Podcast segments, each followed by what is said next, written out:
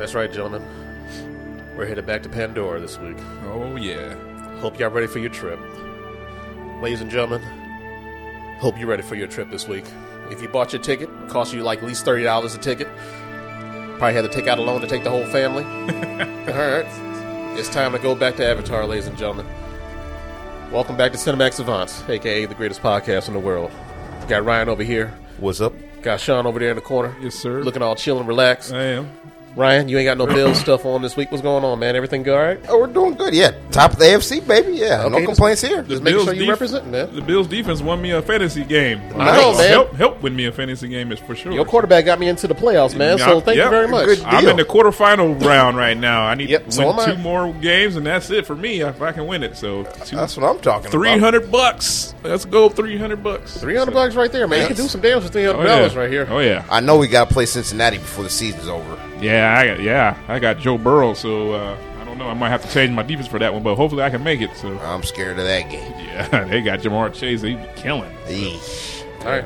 So we ready to go back to Pandora? Let's go, man. Let's go on back. Ryan, we ready to go back to Pandora? Oh, I'm excited. you a little bit excited or a lot of bit excited? What's going A, on? li- a little bit excited. I'm Uh, mildly excited here too. Yeah. I'm, I'm trying to contain my excitement. I'm just going to just lower my expectations and hopefully James Cameron does what he does and he just blows everything out of the, the water for us. No pun intended on that one. nice. no.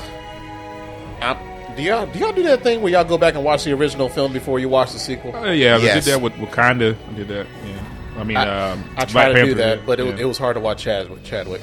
It was hard for me to watch that. But no, and you know what, Ryan? I have to admit, when you write, you do be right. What's this? Like Sam Worthington is like the most unstarred big star I've ever The seen in my life. The blandest lead actor of all time. he is so dull. Yeah, he- I don't know how the hell he ended up getting a job on this big ass project, but he has to be the most boring. I guess if do you want to call him a superstar? Hell no, not even close. Yeah, but the box office numbers that he just happened to be getting them, it's just it's just one of those things where it just baffles me that somehow he became like one of the biggest stars in the world just because he is in the biggest movie ever made. He, he is, but everybody who saw that original Avatar, we knew who the star of that movie was. That was Londa. She she she carried that that movie. Who? Zoe Saldana? Zoe Saldana? Zoe- Saldana, yeah, yeah, yeah, yeah, yeah. She was she was a star of that movie. Oh, yeah, she's she iconic in that role. Well, she's all well. Unlike him, she's linked to other big projects. She's in True. You know, she was in uh, Star Trek, Yes, she was. And also she has the Marvel universe in her back pocket as well. So she knows Very how to link herself to big projects. So Avatar, I felt like it wasn't like the big payday it was for him. She still had. I, I bet she make more money off Guardians of the Galaxy. And uh, old guy who plays the blind man in these uh, two movies. Yeah, from yeah. Breaking His House. Yeah. What's Don't- that? Don't Breathe. Don't breathe. There we go. oh, uh, is it Stephen Lang? Stephen There we go. yeah, Stephen yeah. Lang. Yeah, yeah. He even he broke out off post Avatar. Hell yeah! I didn't never. I've never seen him before that. So No, I he, he he he is one of my favorite actors in the first one. He absolutely made for the first one like oh worth yeah, watching. he was big time uh, badass. I love one, Sigourney Weaver. Yeah. You know, and contrary to what Jennifer Lawrence thinks about her being the first male, oh no, the first female uh, action star. No, whatever. you heard that Weaver- bullshit that she said? I was Man, like, what the the hell? She must have been high as fuck when she said that. She's shit. she Ripley, always is. man. Ripley, She always was, is. Ripley has to be. Like she is beautiful, she is talented, but some sometimes people just need to take the microphone away from from people talking when they're getting ready to shoot themselves in the foot. Like, no, no, no, no, hold on. Obviously, you don't know who the hell Sigourney Weaver is. No, not at all. You That heard of Linda. Linda Hamilton? Like, Hell really? You yeah. don't know nothing? No, never heard of Yeah, him. Pam Grier, you ever you ever seen her? Come on, now. Obviously not. Obviously not. Like she don't know shit about shit, man. Just sit down and shut up and just be beautiful, and you know we'll leave you alone. But yeah, that was like one of the most ridiculous things I heard anybody ever say. I'm in a complete agreement with that. She was full of herself Yeah. making that comment. She must have been drinking. I'm gonna give her a pass. Maybe she was at the bar. She just came out. You know, you know TMZ. They like to just hang around. She might get the young people to believe that because they're not they're not watching the aliens and stuff like we did, you know. But Yeah, I don't uh, know. Young kids like to go back and go back to what's retro. yeah, yeah. You know but- how they dig, you know, they act like they found something brand new. It's like, dude, this came out in '76. I seen this already. like seriously, Yeah, they like to act like they're the first one to find like Star Wars. Like, oh man, this is really cool retro movie called Tron. You ever seen it? Like, yeah, we, we all seen this shit. Yeah. Seriously, that's that's the dude. That's how we know him. Mm-hmm. No, all right, but how's how's our week been going, Ryan? Obviously, your your Bills is doing all right, so I don't need to worry about you. Sean, you got like another few weeks before your your, your Wolverines actually play. Yeah, we got to uh, actually New Year's Eve before we uh, kick off our game, but just uh, trying to get through work. Um, it's getting chillier, and uh, you know Christmas is upon us next week, so uh, we'll get a little bit of break here. But uh, just trying to make it through these weeks here, and uh, I'm just staying to myself, watching movies, and I saw another movie this weekend. I'm going to talk about here in a minute, and uh, yeah, just chilling. I know. I, I seen a couple of I seen a couple of movies this week. One of them was a bit of a disappointment. The other one was actually, you know what? It was it, it, it was pretty uh heartwarming. Okay. Every once in a while, I got to watch one of those movies that really tug at my heartstrings. Every once in a while, if I feel like I had a good cry yet for the year. I got to end it like that. I'm like, oh man, damn, this movie really got to my heartstrings. Like, Was Black- this on Netflix?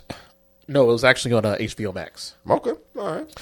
I haven't found too much on Netflix lately. I, I I, started- need- I force myself to watch Netflix from time to time, I um, but HBO Max is pretty much my go-to at this point. I started watching Stranger Things again. From Again? scratch- Really? For again, and You that's know what? the- I can't judge because, I, like I said, I Yeah. watched the Jack Reacher show like three times all the way through. I just watched the. La- Damn, I'm I gotta watching catch the uh, the last season so far again, and that's just Ryan, how far did you get with Stranger Things? Are you into season two yet? I didn't make it. I did not Damn make it, it. man. You I'm, got- I'm episode six or seven. Remember- of season one. I watched all of Game of Thrones You did. before you got through one season of Stranger Things. Um, Game of Thrones is not a short ass episode like uh, series at all. It's it's not. And but um, I was recently recommended a TV show that I thought for sure was going to be my binge worthy, but I turned it off in the first five minutes. Like, okay, Damn. I don't, I don't have the patience for this. Okay, I can't wait to hear that one. Uh, Netflix. I'm just going to say it. It was that Netflix show Wednesday, based on the Addams Family Wednesday. oh, you Addams- watched that? You watched that one? I tried to. Uh, Yeah, my brother's my brother knows I'm a huge Tim Burton fan. He said, "Yeah, I'm. Uh, yeah." I, he gave me a call the other day, probably Saturday or Sunday night, saying, uh, "Yeah, I'm watch finishing up episode three or four on uh, on Wednesday. I think you really like it, Ryan. Yeah, Tim Burton directed some of these episodes. I was like, what? Uh, Tim Burton's still working? Oh hell yeah! Yeah, let me check this out. Damn, that's really disappointing. I thought for sure that it was actually going to be like a pretty good series. I just haven't a chance to watch it yet. Same here. Same here. I, I was excited with my family recommendation. I turned it on. Come on, man. You do realize Catherine Zeta Jones is in that show, right? Well, And it's still I did no, I did not know that. I did not know that. And yeah, she I, plays, she plays the mom. but uh, I don't know. We're all about the same age. I don't know about you, but uh, yeah, growing up, I had a crush on Christina Ricci, so I, Really? I always did. Yeah, big titty white girl. Yeah, I can't go wrong. Yeah, but she sorry. got a she got like that Olivia Wilde forehead. you know, You I like can- big forehead? Um, I do. Yes, Tommy, quite accurate. Actually, Tyra Banks and uh, forehead is great. yeah, don't talk bad about her. No, great. We got a big forehead. I know she got a lot of she got a lot on her mind. That's all I'm saying. Forehead is great. Um, yeah, yeah, No, but we're gonna get to all that. yeah. We're gonna get to all that, and I, I'm very interested in what your your five minute review is of Wednesday. I think you should have muscled through. You could at least muscle through like one episode. I Wait, was, well, well- I was waiting for one of y'all to at least get through one full episode to tell me if it's worth watching. So, Were you guys fans of the '90s live action movies? Of course, even the cartoon. Okay, so with that memory in your mind, keep that when in your head when you watch the first five minutes, and you'll you'll see the contrast of what I was. Ex- I wasn't expecting the same, but I was just expecting the darker, uh, darker TV show and theme. Oh, okay. So when this So pretty much started, it's just you didn't get what you expected. D- Just from it- not at all. The- Within the first two minutes, there were CGI piranhas in a in a high school swimming pool. I was like, "You got to be kidding me!" Oh. CGI piranhas. I think I saw that in the trailer. I know what you're talking about. It, it it could get better, but and keep in mind, from somebody who thinks Game of Thrones is one of the top five TV shows of all time. Even I was slightly turned off when I first saw it, and they showed the little White Walkers walking through the snow. I was like, "Oh, this is this is what uh, this is what I'm getting into." But by the end of that first episode, when I saw the kid getting pushed off that tower, I was hooked. Yeah, the guy banging his own sister, and he just to cover it up, he pushed that kid off the tower. I was hooked by the end of that. I, that's what I just did not get that with Stranger Things. I don't. Yeah, and no, I, and nobody getting banged on no tower in Stranger Things. No. pushed off a cliff. but, yeah, that's uh, a bunch of kids. That Uh, was a very uh, Cliff's Notes version of the description because there was a lot of political intrigue. Yeah. Uh, most of the the good stuff with Game of Thrones are just people sitting having a conversation in a room, and I just got hooked on the characters. And by the end of episode one, I was fully invested. It it and it felt original. It just feels like I'm going over recycled territory a little bit with Stranger Things. Like I said, you guys down talk Buffy the Vampire Slayer and, and, and Angel. Uh, you- It's, you- it's just not my thing. That's all. I, I hear, I I'm not saying it's bad. It just wasn't my cup of tea. I understand. So far, Stranger Things I thought would be my cup of tea, and to a certain extent it is. But it's just it just didn't hook me the way it hooked you guys. but sometimes shows take longer to do that than others. Um, I'm gonna, based on y'all's good faith and the hyper surrounding, I am gonna, I am gonna delve in and finish that show. Just because if it's supposed to be one of the best things in pop culture history, I, I got to give it a chance. So I will finish. you got to give it a It chance. does get better though. It gets better. I thought the first season. Well, I would say the second season for me, but first season was really good too. I think it gets better as the character development and they they get older and stuff, and they start doing different things and having to take on the teenage problems. You know, they're just kids as you're watching them, but when they get to teenagers and now they're adults, um, it's different issues. You know, so um, I think you would like it if you take it a little bit further. So yeah. Yeah, just like I bought into Game of Thrones, I think you'll buy into this, man. You just got to just give it a little bit more time. All right. And plus, you got to think about it in context of how kids look at you Yeah. know scary things and how they feel things. 'Cause right now, you just you're thinking about it with your adult brain, which is probably what I did the first couple episodes. So I just shut down and watch it with my kids. Mm-hmm. Watching it with kids, you understand like how they see things differently from us. Because obviously, we're looking at it like, man, what the hell are they scared about, man? There ain't nothing going on over there. But kids see things totally differently. Yeah, because so kids would a little kid would probably watch Stranger Things and be scared, like, oh man, this is some little kids getting kidnapped by monsters and shit. That's scary, you know. So, I- I- true. Yeah, Yeah, true. we, So- we get it. You grew up fast. You were you watched a lot of scary shit growing up, Yeah, like I The did too. Exorcist and all that yeah. stuff. So you kind of numb to this kind of thing. But just thinking about it with the kids' brain, it makes it look a little bit differently. Same thing, like Good with, point. like with it. When they were kids, it was better because we you have to imagine a kid running from a damn clown that pops up in the sewer and shit. You know what I mean? Like Yeah. that would be oh man. Oh, I would never be the same. You know what I mean? So as an adult, it's still scary, but as a kid, when them- and nobody else believes you, and it's just that group of kids that only sees this clown, you know, and it's just he's going around killing people. Oh, that would be rough. yeah, imagine a clown was in the sewer, like trying to lure you down there with like a new Star Wars movie or something. Like, I'll be was- dead. I'll be or dead. Buffalo Bills tickets Hey, or some shit. I like got this, got this unreleased Star Wars project. like, come on down here, it's all yours. First of all, I wouldn't even be talking to a clown in the sewer, and the fact that he knew my name, it would have that would just been some boots and a raincoat there. I'd have ran all the way home. There's if you way- haven't seen any scary yeah. movie, white kids don't don't don't follow any of Right. the rules. Hey, Shawnee. I'm like, oh hell no. Hey, you must know me or I something. know how the hell you? What you doing in the damn sewer, motherfucker? I'm out of here. Yeah, They got glowing eyes and shit, sharp teeth. No, George, you, you asking for trouble at that point. So, uh, Yeah, they ain't learned stranger danger back. then. no, no, they didn't. yeah, this was what would have been the '80s or so. They wouldn't. They wouldn't. Yeah. So, Damn, all- back then all you needed was like some candy, man, Yeah. and, a, and a van. And you was Right. pretty much set. uh, he, yeah, take the whole fucking boy, neighborhood with that shit. Yeah. A bag of Laffy Taffy. get a get the whole damn get the whole damn classroom in your van. Oh, hell yeah. Oh man, I, I am so glad I don't be liking clowns like that, man. I would have killed that clown so fucking. All right, man, let's move on. All right, standing ovation, man. Who got their standing ovation ready as I look mine up because I am very, very, very slow. I got mine ready to roll here. That's all I got to do is go to my my script that I wrote down, and um, I'm gonna go with a guy who we would probably say he is a legend. Got a lot of bad publicity and uh, even some racist stuff going on, but I'm gonna go with Mel Gibson. Damn, how did I know you was gonna say? As soon Yeah. as you said racist, I was like, Mel Gibson. yeah, he doesn't like certain types of group of people either. But um, I got to say, man, he's a legend, man. I just was watching Braveheart a couple weeks ago, and I forgot that I wanted to do his, and I didn't. I never got around it. But man, I I honestly love Braveheart. I I, I could watch that every time it's on. It's long. But man, he killed it as William Wallace, which I didn't know was a real character, a I real did. person. He's actually a William Wallace was a real person way back in I don't know 1600, 1700, something like that. And uh, I didn't know that. I thought that was a, a fictional character that they made up for the movie, but it's actually a real character. So um, yeah, I, I ended up watching that. And to me, that's one of my favorite Bruce Willis, uh, not Bruce Willis, Mel Gibson uh, movies. Is Braveheart. I always watch Braveheart when it's on, and, and I just think that that's a that's definitely one of his best movies to me. I don't I don't think he did he direct that too. Yes, he did. Okay, so that was a direct and starring him.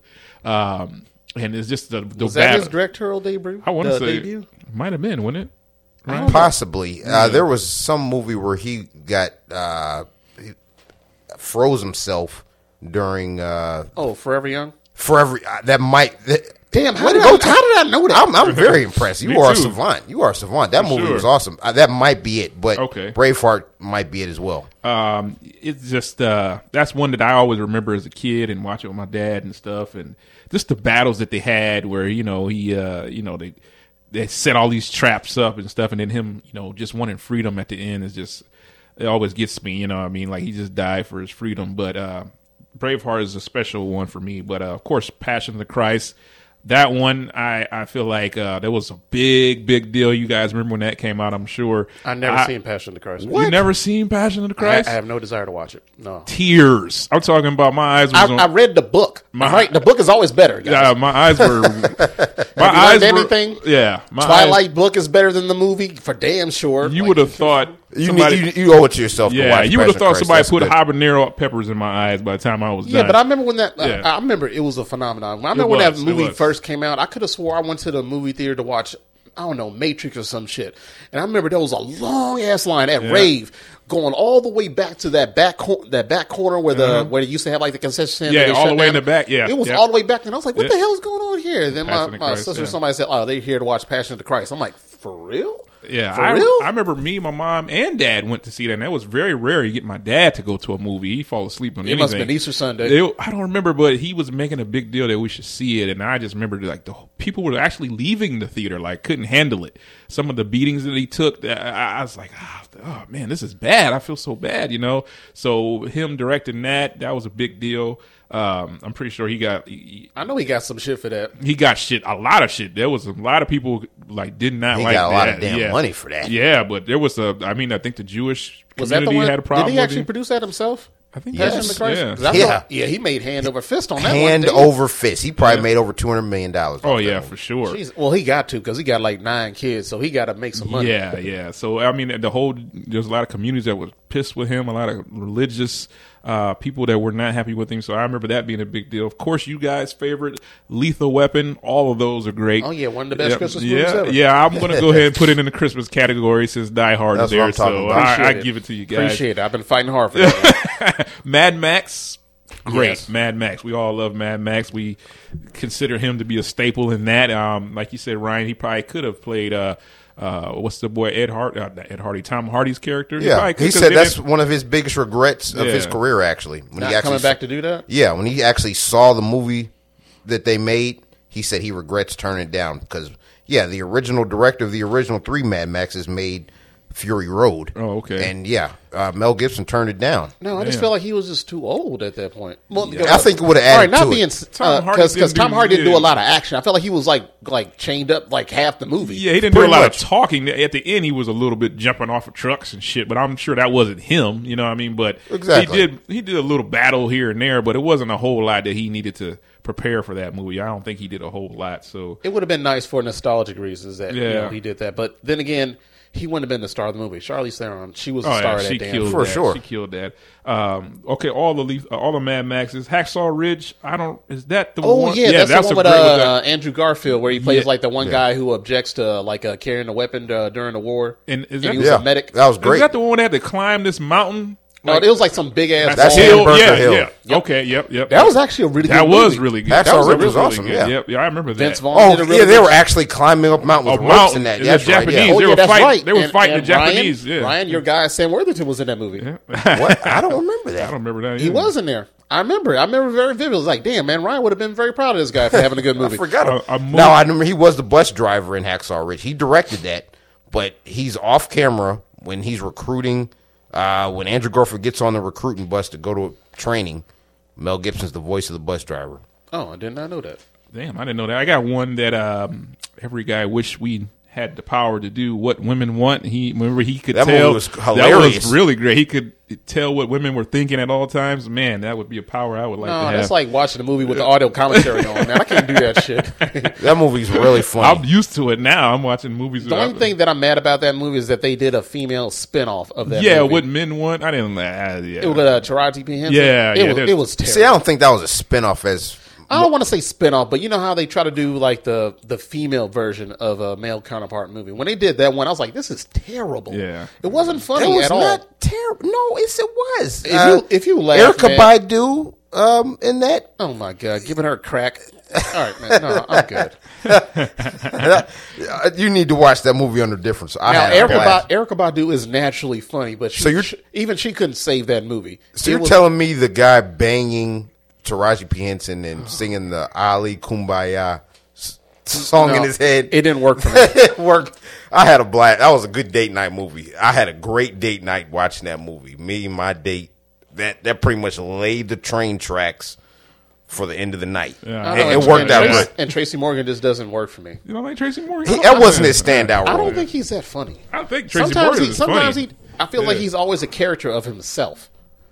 Um, if his it- if funniest it role for me was on the Martin Show, uh, trying to get his dog. You to don't sing you on ever seen his stand ups? Tracy Morgan is funny. I don't Yeah. think I've seen his stand-ups for a Watch while. some of his stand up. I mean, he got into a serious accident with that Walmart truck, killed almost killed him. What after he came Oh, yeah, out I of, forgot about that. After he came out of that, where he got ninety five million dollars or something from them. yeah, he got all that money, and I feel like he lost all his funny. He just ended up being I- rich. Yeah, he. I think he just didn't have to put much effort anymore. But I thought he was still funny, uh, Tracy Morgan. I don't know. That- It, it, it's in doses. I'd have to take him in like doses. Say every once in a while, just like him, just like how I look at Mike Epps. Yeah, In certain lanes, he's really good. He's really funny. He's a good dramatic actor. He's very funny. But sometimes he just he can be a little bit too much for me. Just just me. I'm not saying that he's not talented, but he's just not Yeah. exactly for me. He never knocked my socks off either. I'm a big Mike Epps fan. I will say. I like both. Tracy Morgan, I can see what you're saying, but Mike Epps is the man. I got one um, that I really liked was the Patriot. Um, I really liked the That's Patriot. awesome. Yeah, and that was one don't, of the think, Heath I don't think I've ever seen The Patriot. Heath Ledger. Oh, that's a good one. That's a really good one. Uh, Revolutionary War. Uh, where I'm he- more of a conspiracy theory guy myself. Okay. that's Yeah, the movie so- I like watch Mel Gibson in. Okay, I can watch Conspiracy that, Theory like, is great. Stop with me I got always. one. Signs. I like that one. That was uh, That was great. That was really great. Yeah, my mom loves that movie. Signs. It feels weird, but I keep forgetting that he was in that movie. It feels well, like because they made a spoof. Uh, what what a scary movie made a spoof of it Yeah, and the messed one it with up. Charlie Sheen. Charlie They Sheen. kinda- I wanted to say Charlie Sheen was in it for the longest, but that was the spoof part, right? I mean, like yeah. So uh, what else we got here? We got um, Daddy's Home too. We talked about that before. I, that's I heard really- that was trash. Yeah, That was ah, the first one was good, but not the second one. I, I didn't. Yeah, think he of hasn't had like the good second leg of his career. Like, Apocalypto. I don't think I've seen all Apocalypto. Is that another one he directed? I was Oh, disappointed yeah. in that. Yeah. Actually, I was hyped for that. yeah, he directed that one. yeah. That's when that uh, digital film films or digital movies start really taking a, uh, a s- threshold on the industry. So, Apocalypto came out the same time that Johnny Depp Public Enemies movie came out,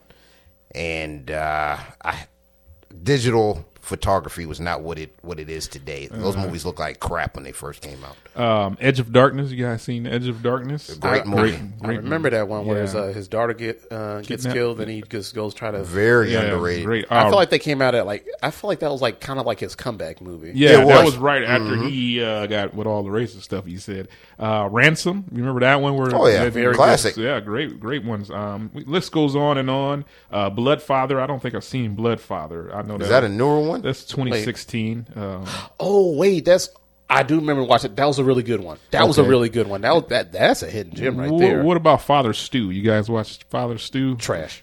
Terrible. It was Oh, terrible. oh, I man. did not like it at all. Like he just plays like his father, but overall the movie was very, very boring. I mean, it had a good message, but overall I just felt myself not very entertained or involved with the movie. I was just waiting for it to be over. It was one of those. Like I I'm, feel like I'm still waiting for Sean to talk about uh, the movie that came out on my birthday when it came out.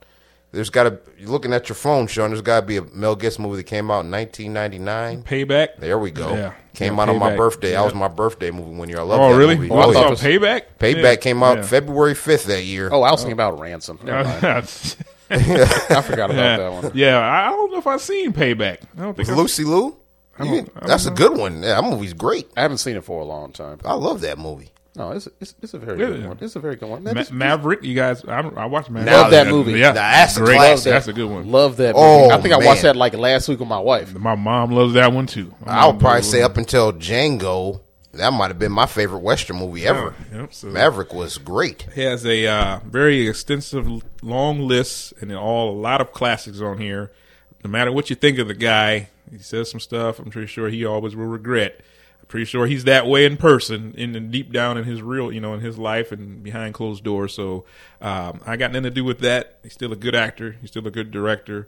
He's a legend amongst the you know actors Oh, of damn, all how- time. So How the hell you forget about Pocahontas? He Oh. deserves that. It was- John Smith, no, He- he- no, he he doesn't. was get- just a No, voice, voice, I- acting counts. Yeah. It does, but If that- Robin Williams as the genie makes a big impact on your life, him as John Smith the Pocahontas made a very impact. I just on, remember Pocahontas. I don't. Remember that's that. uh, it I'm sorry, not voice, voice acting counts. It- It uh, no, no denying that. Hell yeah, you. It wasn't that memorable to y'all, but it, but for me, I, he has a very distinguishable voice, and, Yeah. and, and it made it made me remember him very very quickly when I thought about voice Pocahontas. acting definitely counts. You're right. Yeah, I don't remember It, it that. did, I'm I, I never. I, that movie did not really hit with me. Now, obviously, we're not going to be talking about like the Mark Hamill type of level, Yeah. like doing like Joker kind of voice acting, but he deserves all that. And you know, if you want to call voice acting, James Earl Jones, Oh yeah, I mean, he's more popular for that than anything else. right. Real talk. Yeah, yeah. yeah. vo- yeah, I'm no disputing the voice Not acting. at all, not at all. But yeah, Yeah, so shout out to all the voice actors out there. sure. who's- for tonight, man, I just want to give it to Mel Gibson. Uh, a lot of conspiracy around him all the time, but uh, Do you feel I like he finally made it out of that? I think he calmed down now. I think he's cool now. You know, what I mean, uh, because I do feel bad that he because I I don't like to think that anybody's like their worst moment in their life. Like obviously he had like a really bad I moment. mean, he told her to go. You know, told the girl to go f a pack of you know what. And uh, I've never seen a whole pack of you know what. But anyways, You uh, know what's so fucked up about that? I'm sorry, this is kind of funny, but it's not funny. In the midst of all that rant, the one thing that kind of hit to hit my soul when he was ranting, he was like, "I had to give up my Laker tickets." I was like, "I was like, What? oh, I was like, oh damn, Mel Teller, like, Yeah. had to give up the Laker tickets, man. We were good then." Like, oh, man. Oh, man, Shaq and Kobe, that would There's, piss me off. there's levels to this, apparently. Yeah, oh my for god. I'm sorry, but that was just the one moment I was like, all right, man, Mel hit my soul on that one. Yeah, man. I I had to give up my. Laker tickets. That's tough to do. That's tough to do. But Mel Gibson for me tonight, guys. No, that's. Yeah. I'm sorry. I'm, His I'm, legend grows even higher for that. Yeah, that's uh, I had to give up my man. Laker tickets. Oh my such a privilege, I guess. But, That- yeah. Oh man, that's just rich people problems right there. Yeah, I'm, for not- sure, serious. I'm sure. sorry, but man, let's give it up Holy for Mel Gibson, cow. man. I am so sorry for you and your Laker tickets, man. Hopefully you got that shit back now, man. But if I would have lost my Laker tickets and with Kobe at his peak, oh man, I would have left a voicemail twice as bad as that one.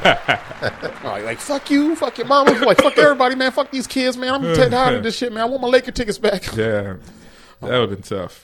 Now, if you don't mind, I would like to go next because coincidentally, my standing ovation is linked eternally to yours, Uh-oh. and that is the legend Danny Glover. Oh man! Nice. well, we on the Coincidentally, you path. went Mel Gibson, and I went Danny Glover Oh. Riggs. Riggs. Oh my god! What's it? Murtaugh? What's his name? Murtaugh? Murtaugh and Riggs. Murtaugh? Yeah. It- they'll, they'll forever be together. And they even had like a nice little moment in Maverick where they had that. Uh, You're right. So they ran each other at the bank because they played that little uh, lethal weapon music when he ran into him because he pulled like his uh his mask down. And he looked at him. They kind of looked at each other like they recognized each other. Yeah, for a Danny second. Glover rode off. Because I forgot the dude that did Maverick uh, directed the Lethal Weapon movies. Richard Donner. yes, Okay, he did. So I was like, oh man, that was a nice little. Like I told my wife, hey, that's a little, uh, that's a little uh, hidden gem right there. That's a little nugget. That's a little. she like, yeah, I don't care about all that. Like just her watch the movie. Like, my wife don't care. I about love that movie so much. I know it's a very underrated movie, Maverick and Jodie Foster. She was young, beautiful. Mm. I used to have a crush on her, but let's just move on to Danny Still Glover. I'm sorry. Now, Danny Glover. What can we not say about Danny Glover? This African American legend Legend. legend, a hero to all of us black men out there. Color Purple, obviously, the Lethal Weapon series.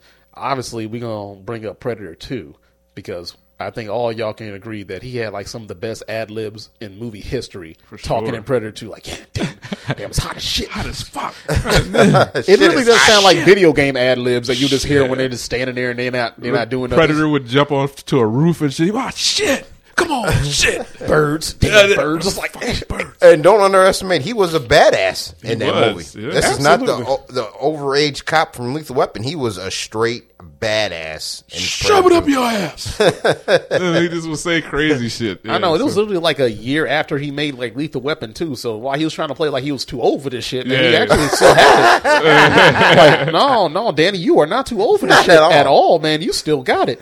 But no, Lethal Weapon series, he actually played a really good bad guy in a Shooter, the movie with Mark Wahlberg. You Big remember time. that one? Oh yeah. That that was that was a really good one, and a nice one that he did recently. I thought was a nice little gem of him getting into this movie when he did Jumanji: The Next Level, where uh, Oh, him- yeah, where they yeah, added him and uh, Danny DeVito, like uh, the two old friends that uh, ended up being in the game later on. Yeah, yeah. Um, I remember that. Yeah. You know, played the president in uh, 2012. If y'all remember that movie, uh, it's it's a very underwhelming. He was in the first movie. half of that movie. Yeah, I remember that.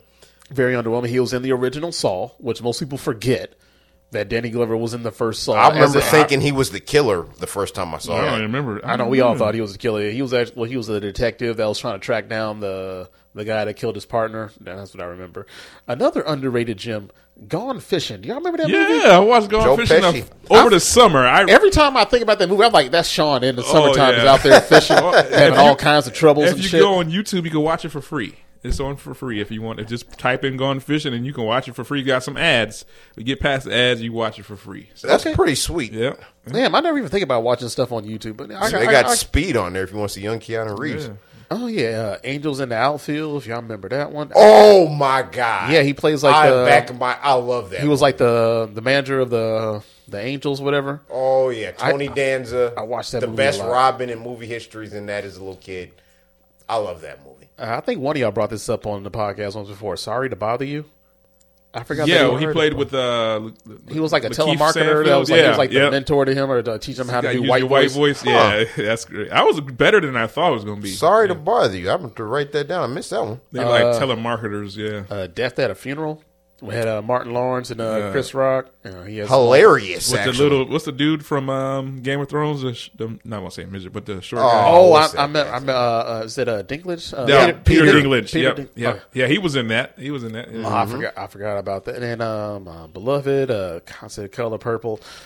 Just the list goes on and on, man. Danny Glover, man, he he deserves every every flower that we can give to this man. This man has a legendary career, and he hasn't really stopped anytime soon. I hope that he doesn't stop anytime soon. God forbid he makes another lethal weapon. I know he'll be way too old for that shit if he ever does that. Oh, he gonna say that for Nah, sure. he gonna be in a wheelchair, man, sitting behind a desk. Like I'm definitely too old for this shit. Oh, yeah. yeah, they had him shitting on himself at Death at the funeral and stuff. He Oh, made him man. playing like a real old man. Yeah. Oh man, old decrepit. Oh man, I, I just can't say enough for this this man right here, Danny Glover. He gave me a great childhood to grow up with. His movies have made a huge impact on my life. Lethal Weapon is probably one of my favorite movie series of all time. I don't think that can ever be topped, and I want to thank Danny Glover for giving me that. Angels in the Outfield. Spent many, many days with my cousin watching that one. Gone Fishing actually made fishing look kind of damn fun. Like, him and Joe Pesci actually worked together. I They thought it was going to stop Yeah. at like Yeah. Lethal Weapon, but them two in the movie, that was some legendary shit right there. Joey, Joe Pesci and him work great together. And Danny Glover, you and Mel Gibson, probably the most synonymous duo in uh, cinema history. You two are forever going to be linked together. Oh yeah. No, so thank you very much, Mr. Danny Glover, man. I want to give you all your flowers right now. So thank you once again for all you contributed to my childhood and the cinema world. So Danny Glover this week, standing ovation from you guys. Ryan, Damn, man, Uh, we, came, you guys we, are came, we going. came with the thunder this week, you man. really you did. better- yeah, I'm gonna have you to be- pick better- Joe better- Pesci for my stand ovation. the way you got. you don't get Joe is Lethal Pesci, Weapon man, night. or or uh, what, um, Rene Russo, whoever is in the Lethal Weapon movie, you need to throw that shit in there, man. Like Rich, Richard Donner, man. Like just go ahead, get. Well, you can't do that. I did Richard Chris Donner Rock. already. Maybe we already did Chris Rock, but yeah. Chris Rock, yeah, I'm gonna get to him because I saw him in the movie this week. So yeah, Chris Rock. I can't say nothing bad about Chris Rock. Uh, I He's can't- having a rough year, man. I'm I'm still praying for that guy. He's gonna be all right. He's gonna be all right. Yeah, he's gonna be all right, man. But you know, the internet, they just they won't let up. I hear you. And we're going to talk about the guy who slapped Chris Rock a little bit later on in the show. Do we have to? Yes, we do need to talk Shit. about that because yeah, Okay. the internet is not doing that. If you think Chris Rock's doing bad, you don't want to see how. Well, you guys know, you guys are firsthand. But yeah, let's not get ahead of ourselves because you Okay, guys touched okay. on a very interesting topic. The two people you just mentioned, Mel Gibson, Danny Glover, those are the definition of movie stars. And Absolutely. this is um, an age that we're unfortunately moving out of. I'll leave it up to discussion if that's a good or bad thing. But we are no longer in the age where you could sell a movie just on the lead actor, his or herself. Um, that's proven to to be a box office failure. And there was a certain time when you could just put Mel Gibson in anything, and you're guaranteed twenty million dollars opening weekend, eighty to hundred million dollars total gross. No matter what it is, people are going to show up. And we talked about Will Smith briefly, which we'll talk about about his new movie. I want to talk about his new movie later on. But um, it's interesting, just the Hollywood industry is moving away from that, and now they're going more off of IP and established properties, intellectual properties, and stuff that you're already familiar with story wise to get people in theaters, not off the big box office star. So You think that's because their box office returns haven't been the same as they have been for like an Arnold Schwarzenegger every time he puts out an action movie, or a Julia Roberts who actually became like the highest paid actors at one point, and just like her returns aren't the same anymore. She can, Um, she's still very recognizable. She's still a great actress, but she doesn't give you that same star power that you can just bank on. Like, oh, put Julia Roberts in the movie, we're automatically going to be number one at the box office that week. Like, no, that doesn't happen anymore. True, and there's actually a uh, George Clooney, Julia Roberts movie, something to Paradise. Oh, Ticket to Paradise. Ticket to Paradise. I wanted to watch it, but I haven't gotten to see it. Same here. So before I say the movie star is dead, I, I that's a movie I definitely want to see, which I haven't seen yet. I want to see that before I make any comment. And honestly, I don't know the answer to that question. It could be uh, the age of social media, where you can be a YouTube star. You're sitting in your mom's basement making videos. And Why does everybody always go to the basement? I'm sorry. they probably got a living room. if you're uh, yeah if yeah if you're successful on social media then yes you have your own living room you can make your show off of so i i don't know that maybe it's just no stars have emerged because to me i think the rock is a star but um yeah, I would absolutely agree. I still don't put him in the Sylvester Stallone, Arnold Schwarzenegger, Bruce Willis, Mel Gibson category. He's he's great. He's a, he's good. I, I, he's he's a movie star, but um, you could say Ryan, Ryan Reynolds is a movie star. I I'm still not putting him in that category with those big, huge movie stars we grew up with. But my standing ovation, which is partly inspired by this low budget independent movie that's coming out this week called Avatar 2 The Way of Water. I don't know if you guys heard of that. I heard about. it. I think I've seen a commercial. Uh, it's going to make us put 3D goggles on to go to the movie theater again. Um, but back in 1986, Francis Ford Coppola, the director of The Godfather, teamed up with the creator of Star Wars to make a 3D movie for Disney World. And this had the biggest star on the planet and outside of Jesus Christ, I would say probably the biggest celebrity of all time. So, my standing ovation this week, and so I, I think I might have to ask you guys a question first. Annie, are you okay? Michael Jackson Yeah. is my standing ovation for this week. Oh man. Interesting turn. Um, you know what he means when he says Annie, are you okay? Oh, I know something sounds like really. Sorry, yeah. No, Yeah. I don't. It's Wait, a um. So paramedics use a uh, doll to uh, test on when they're doing CPR, and they always go, "Annie, are you okay?" And they one, two, three, "Annie, are you okay?" really? That's where he got that from. What? Yep. I don't know why he would integrate that into a song, but It worked. Uh, that It- it worked. did, yeah, yeah. yeah. So You've they been call hit they, by- they call the dummies Annies, and they Huh. always go one, two, three. Annie, are you okay? Are you okay? And they would say it like that. Holy cow. Yeah. Damn, Mind blown. every day. Yeah. Mind blown. Yeah, I, I, was, I was still trying to figure out who Annie was for the past 30 years. uh, thank you, Sean. Yeah. Holy yeah. cow. Yeah, that's I did not know that. Yeah. Okay. Yeah. Um, very nice. Uh, but yeah, in uh, 1986, George Lucas teamed up with the director of The Godfather, and made a 3D movie for Disney World resorts called Captain EO. And this was outside of uh, the slightly underrated uh, Friday the 13th 3D.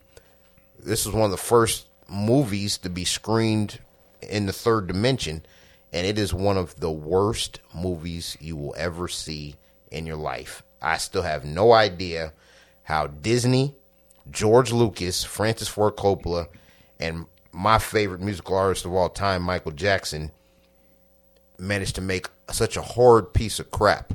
But as I got older, I kind of figured it out. And don't go off the crazy train with me, guys. We're we're going to get to why I think this is relevant. So we all are aware of the success of Thriller, which turned Michael Jackson into the biggest star of the world. Yeah, I heard about it. Some, some small selling album. Um, he was a fan of cinema. He was a huge fan of cinema, and that led to the music video Thriller, which to this day is the music video itself is one of the highest selling VHS tapes of all time. Uh, 15 minute music video is in the same category as Star Wars and Indiana Jones and Scream and Titanic. A 15 minute music video is one of the highest selling VHS tapes of all time. And I really feel that we were actually robbed of Michael Jackson um, f- fulfilling his potential in the theater because he came up in the in the era where television and VHS and did and home video was really exploding, and it was just kind of lightning in a bottle. So him just become a puppet of the music industry is kind of sad. And fun fact here, uh, we all know about his um, skin color change. Now, don't jump out the rabbit hole with me, guys. and this is for all you conspiracy theorists out there. His follow up album to the highest selling CD of all time, Thriller, Bad. That debut of the music video, Bad. You know I'm bad. I'm bad. You know it. That. Great video. Mm-hmm. At the time, growing up, I, I did. As an adult, one of the worst shits of all time. I'm sorry, it's not Michael Jackson's fault. Like I said, he's a puppet. So all this Illuminati, Beyonce, and Jay Z throwing up the Rockefeller sign, you gotta if you think the Illuminati and secret societies are involved in the music industry, if you even have a slight minor hinge, you need to look at the highest selling artists of all time. Because outside of Jesus Christ, I have never seen a a popular figure change skin color as time progressed Yeah, that's crazy. outside of Jesus Christ. Now, I none of us were there during Jesus Christ, but I'm gonna guess he was closer to Tommy or Sean skin complexion. If if I had to take a wild guess, that's not what we see in most churches right now. The bad music video was directed by Martin Scorsese himself, and was one of the first times you saw Wesley Snipes. That's that has nothing to do with conspiracy side, but if as we've seen that video, that video starts off in black and white, and the biggest celebrity in the world, when the video turns to color, the biggest celebrity in the world is now white. Coincidence by the one of the best filmmakers of all time? Maybe not. Um, dur- and for all you people that go base your Michael Jackson facts off Joe Jackson beating his kids, want to remind you that Joe Jackson was Michael Jackson's manager up until Thriller. After Thriller became the biggest selling pop culture thing of all time, he fired his father as his manager. His manager dur- during the bad and dangerous era of Michael Jackson, the white Michael Jackson era, nothing wrong with white, I'm saying the man was black and turned white. There was a fat Italian guy with a cigar that you always saw by his side. That was his manager. That fat Italian guy was in the movie Goodfellas, also directed by Martin Scorsese. That was Paulie's brother. Oh yeah, they worked in the meat department. Yes, worked in the meat. He's actually the person Yeah. who actually shot Joe Pesci in the back of the head uh, uh, towards the end of that movie. He did that. That that was Paulie's brother who Wow, killed Joe okay. Pesci in that. Yeah, but he- Paulie had to. Polly was the boss. He had to agree to that hit. Yeah, because he killed a made man. Right? He did, Yeah, and he yeah. did a lot of other shit in that movie. Oh, he had it coming. Yeah, yeah. Joe Pesci character had it coming. Uh, I just think it's a strange coincidence uh, that that guy, because he was also a producer of that movie and a lot of Michael Jackson stuff. You see where I'm going here? Martin Scorsese directed the bad video. Martin Scorsese was made Goodfellas, and that guy's behind both. So th- that's just strange. So for all you guys blaming Joe Jackson for Michael Jackson going crazy and him wanting to change complexion, all the crazy hanging with Bubbles the monkey and changing skin color that happened after he fired his dad as a manager. Keep that in mind. But uh, Captain EO was terrible, and I really feel that we are robbed of Michael Jackson dominating the movie industry as well. Because in a perfect world, Michael Jackson wanted the follow up to Thriller to be a three CD album. That's how much content he made between 1982 and 1987 when his follow up album came out. A five year gap for the biggest artist in the world. It would have been awesome to have a three CD follow up to Thriller with Michael Jackson utilizing all of the production innovations of the 80s. I love 80s music. So for all his crap stuff post Thriller to feel so watered down and commercial as it did, he really could have innovated even further than that and came up with a three CD album where the videos got released in the movie theater as well. I, I have a certain nostalgia for the Moonwalker straight to video DVD VHS where Moon or uh, Smooth Criminal and his videos were on there with Joe Pesci playing the bad guy. Have you guys seen Moonwalker at all? Yeah, Of course. It's Yeah. it's all right. It's all right. I still think we were slightly robbed of the full potential. In a perfect world, we would have got a three CD Michael Jackson album in 1987, where with a movie to go along with it, where it was all music videos. It could have been an hour and a half. You could have made a video for half of the CD, and it would have been one of the biggest box offices of all time. But instead, we got you know I'm bad, I'm bad, and I'm white, and I'm white, and you know it. So I don't think those are the lyrics, but okay. Sorry, but that, just remember that first vi- the first ten minutes that follow up to the most successful video of all time is in black and white. When the video turns color, Michael Jackson's white. Coincidence? Probably not. But you were uh, the biggest celebrity of all time, and you can go to the jungles of Africa. And keep in mind, before Thriller came out, outside of the Beatles and maybe the Rolling Stones, Michael Jackson had 10% of each album sold. The highest royalty rate of any artist at the time in the early 80s. So before Thriller came out and sold 100 million copies in 2 or 3 years, he was getting 10% of that. So he was he he was probably a billionaire in the 80s just off a music one music album and that's insane. So if you want to know where all the craziness comes from, Michael Jackson didn't need the industry. He was an industry himself, and people wanted to be a part of that no matter what, even if it means controlling a human body to stay a part of that industry.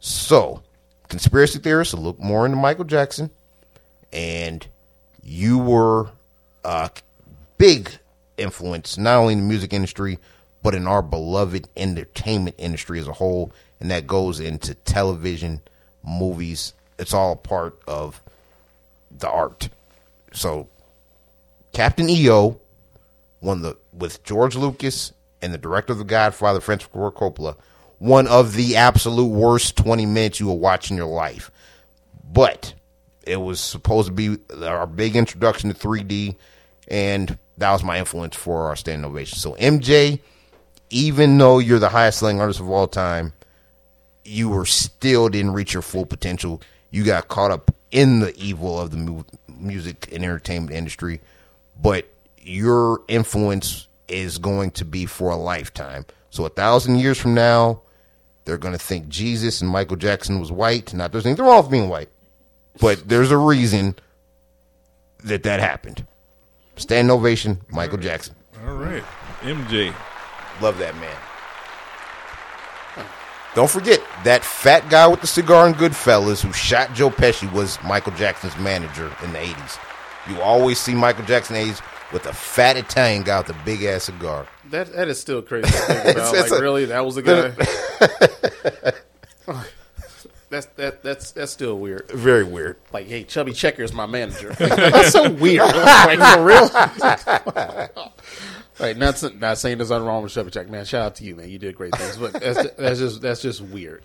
That's just very weird. But I don't know what is it about the fat guys that be managing and taking all the money. Didn't, didn't the fat Oh. guy do that to Elvis? Yeah, I he think did. so, yeah. Yeah. yeah. The Colonel, yeah. All right, man. Our heroes, man. They had a rough go of it, man. Oh. Now, let's get to our, our binge worthy this week, gentlemen. Now, let me see if I wrote down something in my notes. Let's see if I had a binge worthy. Nope, I'm out of binge worthy this week. All right, so I'm tapped out this week. I ain't watching no Oh shows. man, Um, Who got the binge worthy? did I watch? Oh, Hard Knocks is back on HBO Max. You mean like the, the, The- Cardinals Yeah, ones? they got the Cardinals now. Um, you can binge that. They got a couple of episodes out. It's uh not as good as the Lions one so far. I'm not really. well, that's it. Amazon does the in season one with the Cardinals. So is that's on HBO Max? yeah. They both they do both. HBO, Really? Yeah, HBO do both of them because I both kept seeing HBO. those Amazon commercials. They do a similar one, but uh, uh, Hard Knocks is HBO owned, and this is uh, the end season is the Cardinals. The, the beginning of the season was the Lions, but the end season is the Cardinals, and so Okay. uh, that's uh, something that you can uh, definitely binge. Uh, if you want, so you just find out what's going on. I don't like Kyler Murray though; he's annoying as hell on there. But anyways, Oh, shout out to Kyler Murray because was- he's out for the yeah, season he with tore his ACL. ACL. Yeah, so uh, the season was over with. Anyways, they suck this year. But um, that's the only thing I binge watched was the the Hard Knocks and some of that and Andor. I watched a little bit of that, and And you said that wasn't blowing you away. uh, you- not so far. I, like I told um, our, our, our DJ over here that I, I just don't know these guys. I don't know these characters, so I'm I'm not really intrigued by them. You know, I I, I guess because Rogue One had some. Um, you know, we got to see Vader at the end and stuff, but you still saw some stuff Star Wars ish. This doesn't even feel like Star Wars to me, so I think I need to watch more of it. And then I'll give it a more of a, uh, I give it a better critique at that point. But so far, it's not doing a whole lot for me. Just the one episode, and I know we need to look past that, but that first episode wasn't much for me. So uh, other than that, I didn't binge anything else. So uh, Shaq, the Shaq too. I know. I need to start watching. I watched You said, That's the- good. Yeah, that's episode. Um, You said it's a weekly one. yeah, so it comes out of tomorrow with the next one. It'll be the fourth episode. The third one is just got into Kobe now. He's just starting to talk about the beef with Kobe and uh, all that kind of stuff. So you would definitely like it, Tommy, because it's, it's got a lot of Kobe. You owe it. If as a Lakers fan, you owe it to yourself to watch definitely. You like anything Lakers.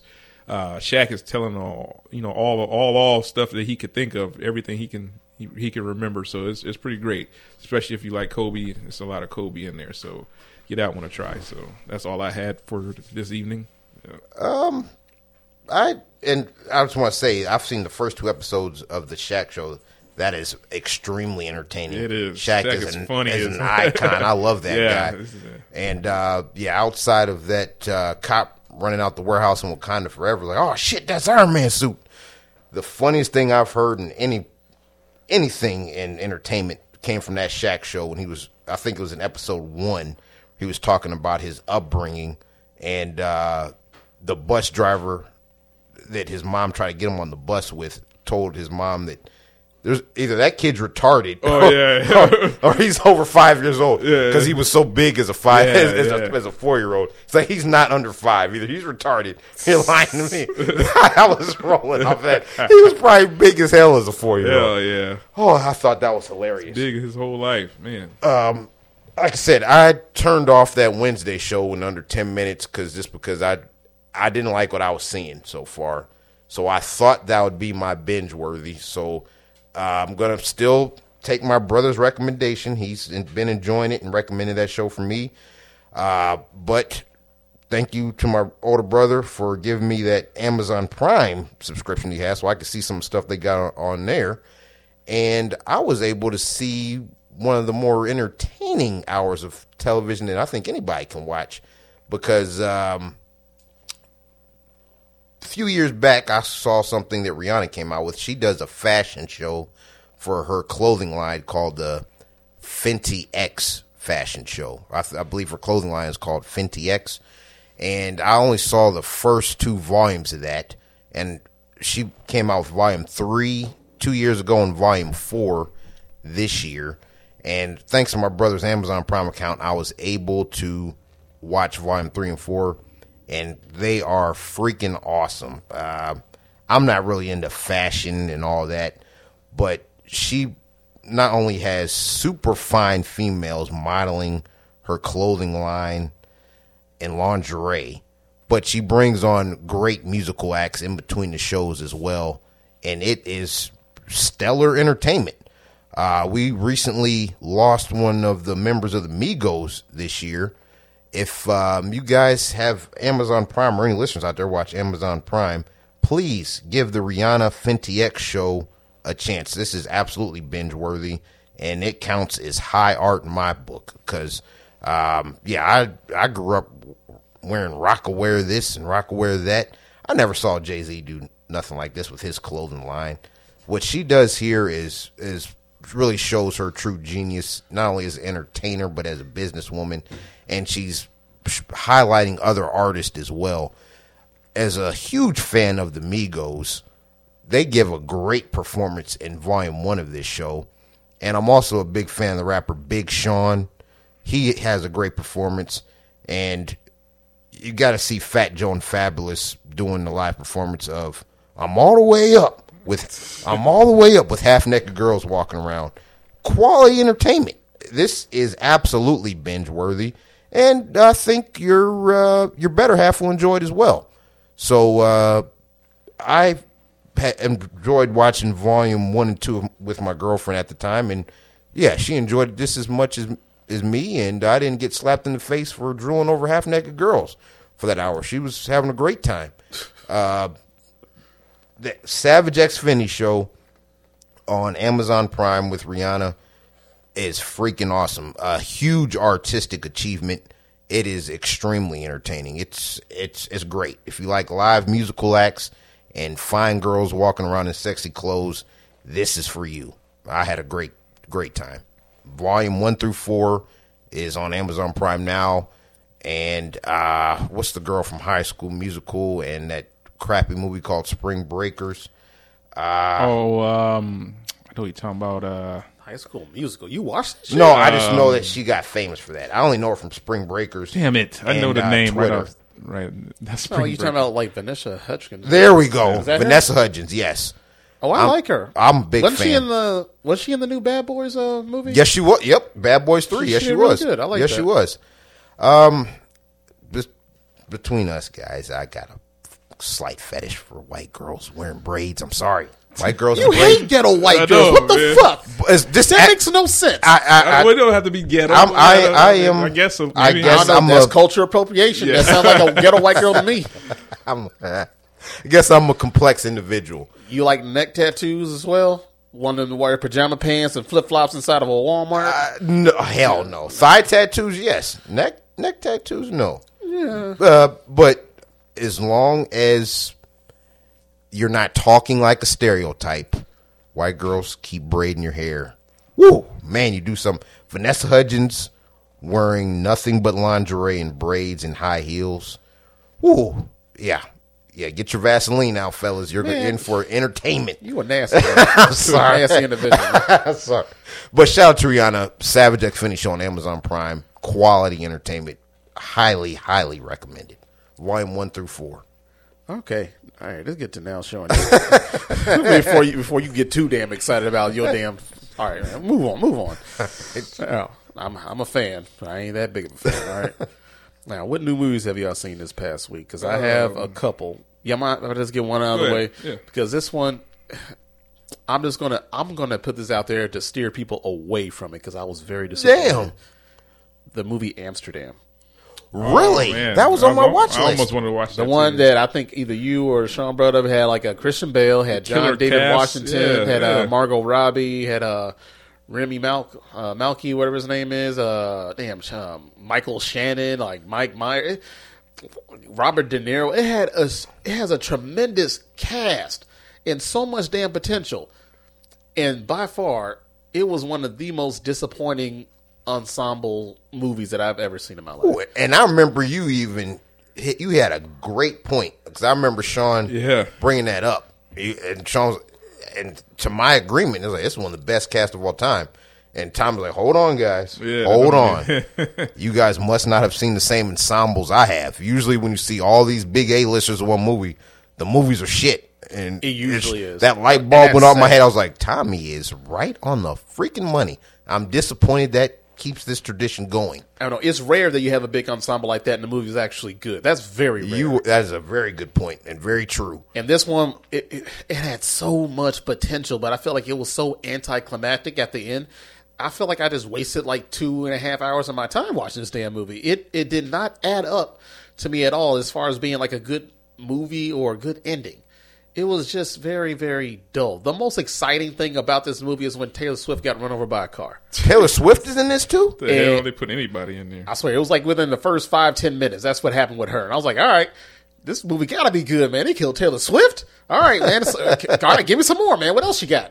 And it was just like, uh, it was just, it was, it was just so boring. It was so boring. I was so bored with this movie. I was frustrated. The storyline didn't go the way I went, the way I thought it was gonna go. It was just mostly a story about, you know, a bunch of corporate men like ahead of their uh, industries trying to come all together and create a, like an Illuminati to take over the government. That's all it was. That's all it was. It was so boring. I was so disappointed. I, y'all can watch it if you want to, but if you just want to save two and a half hours of your time, don't watch it, man. It ain't worth the time. I was very disappointed. This is like a, a, a one star out of five, and that's me being very generous with it. Dang. It was not good. I did Wow. not. I did not So not you like it. enjoy day shift more than this? Fuck yes.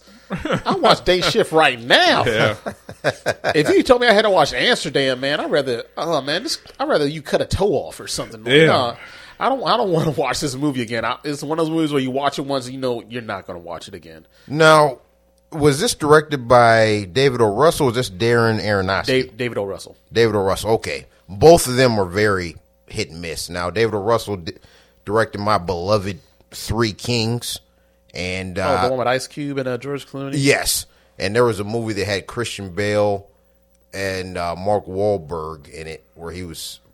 Was that Mark Wahlberg in it? Or What the fighter? the fighter? Yes, yes, which I enjoyed a lot.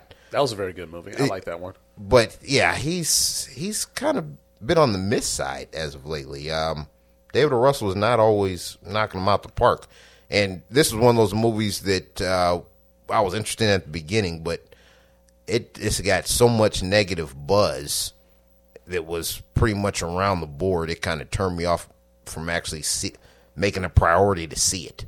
I still want to watch it.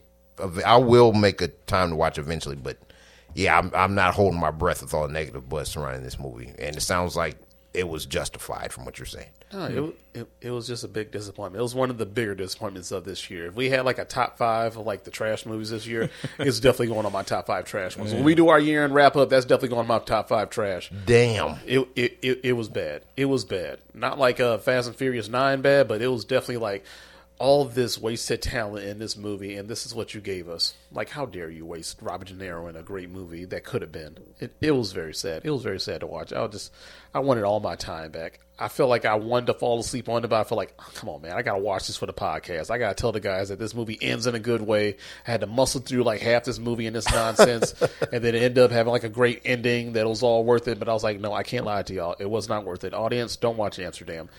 It's not worth your time. And I do apologize if you did watch it because you probably agree with me that it was definitely something that could have been a lot better than what they gave us. man, It was so sad. disappointing. And you Yeah. talking about that makes me think with all those good actors who've probably seen a lot of scripts come into their office throughout their career. Wonder if they read it and were just like, "This movie's gonna suck," but this paycheck is so damn good. I, how how does a movie with all those stars turn out that bad on such a consistent basis? I I still remember feeling like I was robbed seeing Ocean's Twelve. I loved Ocean's Eleven. I really liked it. Ocean's 12 was by far the anomaly of like a great movie that could have been a lot better. Oh, I hated Ocean's Twelve. It, it so was much. it was really bad. I remember watching that one. I was like, damn, that could have been a hell of a lot better. than I thought it was. I really liked but they it. but they saved it with Ocean's Thirteen. They they, alright. they came back and they made it they made it really good. And uh, Al Pacino in that one was good. But It was. in Amsterdam, no, it was it was not great, guys. And one other movie, the emotional movie that I saw this past week. Um, hold on, I gotta gotta look it up. I gotta make sure I get the title right. Also on uh, HBO Max. Amsterdam, by the way, is on HBO Max. In case you guys want to give it a try, because it's just my opinion. But usually, I I steer on the steer y'all on the right side of what you should and should not watch. Something that you should watch, because I'm very sympathetic, uh, uh, sympathetic to uh, mental health awareness. A movie that I found also on HBO Max is called Dear Evan Hansen. Have you ever heard of this movie or seen this movie? I it got a lot of mixed reviews. I have. I I guess it was like a. It started out as a stage play, and they turned it into a movie, which is very interesting because I usually don't care for stage plays, stage plays that turn into movies. every once in a while they do work. You know, fences, Raisin in the sun. You know, sometimes they do work. Rent, I think it, another stage play they turned to a movie. Yep. You know, that- Chicago. Chicago. Yeah, there's a long list of those that actually turned out pretty good. And this one, I have to say, guys, this one was actually really, really good. I, I very much enjoyed this movie. Now, the quick synopsis of this one is there's a, a kid in high school, and basically he's starting out the year, and you can tell right away that he has a lot of like uh, anxiety and like maybe some mental health issues, and you know he's dealing with depression and all that other stuff. You know, he's being raised by a single mother and he's trying to like you know make it like a very positive year. He's starting out that way. He's trying to be positive. He's trying to go out make make the best of a bad situation of him going to school and not really wanting to be there. Yada yada yada. You know the typical like uh, loner high school student that kind of thing. So at the beginning of the movie, he um, has like this interaction with this one kid who you can definitely tell has a lot of mental health issues. Like he's very depressed, he's very down. Like nobody really talks to him. Everybody thinks like he's just a weirdo kid. And then I guess they have like a quick little interaction at the beginning of the movie. And I guess like a few days later, they find out that this kid kills himself. The the one kid that's uh, sad and depressed, and the one kid that uh, he interacted with very briefly, like wrote his name on his cast. So everybody thinks that they're best friends because they haven't really seen this kid talk to anybody. And then one thing leads to another. The parents think that they're best friends. They did not know that, and somehow or another, they get the impression like, like that's what his best friend. They want to get to know him. They want to find out more about their son through him because they had very little like knowledge of what their son was up to because he was so down and depressed and he didn't talk to anybody. So it is it's just one of those movies where like he's basically like he pretty much has to carry on this lie of saying that he was his best friend with this one kid and he wasn't his best friend at all. And they, he's just doing it to make the parents feel better. And the next thing you know, like they started creating a foundation for this kid and like they want him to be like the face of it and all this other stuff. Is just this was one of those movies where you know like one thing leads to another. The the kid just gets wrapped up in this big lie, gets out of hand, and of course, as y'all can predict, like it it comes back and it fires back into his face at some point. Like typical storyline right there. Whatever can't go bad does go bad for this kid, and he's dealing with his own mental health uh, things that's going on. It was just it was a very emotional movie because I'm very I'm very like um, sympathetic to that storyline of like kids that have it rough in high school because I tell you all the time I hated high school. I couldn't wait to get the fuck out of high school. I hated Southside. Everything, every everything about Southside just made me depressed. going there, just thinking about that, I just I, I couldn't wait to get the fuck out of high school. And this kid is like the living embodiment of everything that can go bad for you in high school and everything that can go good for you in high school when you do have the support group that you actually wanted all that time. So it was it was a very good movie for me. I thought it was very enjoyable, great storyline, great acting, and it plays off as a musical also. So there's a lot of acting and then there's a lot of singing in it as well, kind of like a Tyler Perry like kind of play where he's talking one minute then he's singing the next minute. Like the great the great thing about this is like at the very least this kid has an amazing voice. He's a very good singer, so I'm not going to take that from him at all. So the lead actor, I can't remember his name, but shout out to you. You did you did really well. Uh, who else is in there? It has uh, Amy Adams, which you know she's, Love her. She, she sings in every damn movie that she's in right now. She loves to show everybody that she knows how to sing. So good for you. Um, who else is in? Um, Julianne Moore, I think, plays his mom also, and there's a few other um, actors in there as well that I can't remember their name. But overall, I thought this movie was pretty damn good. I thought I think I'd probably give this one probably a four out of five.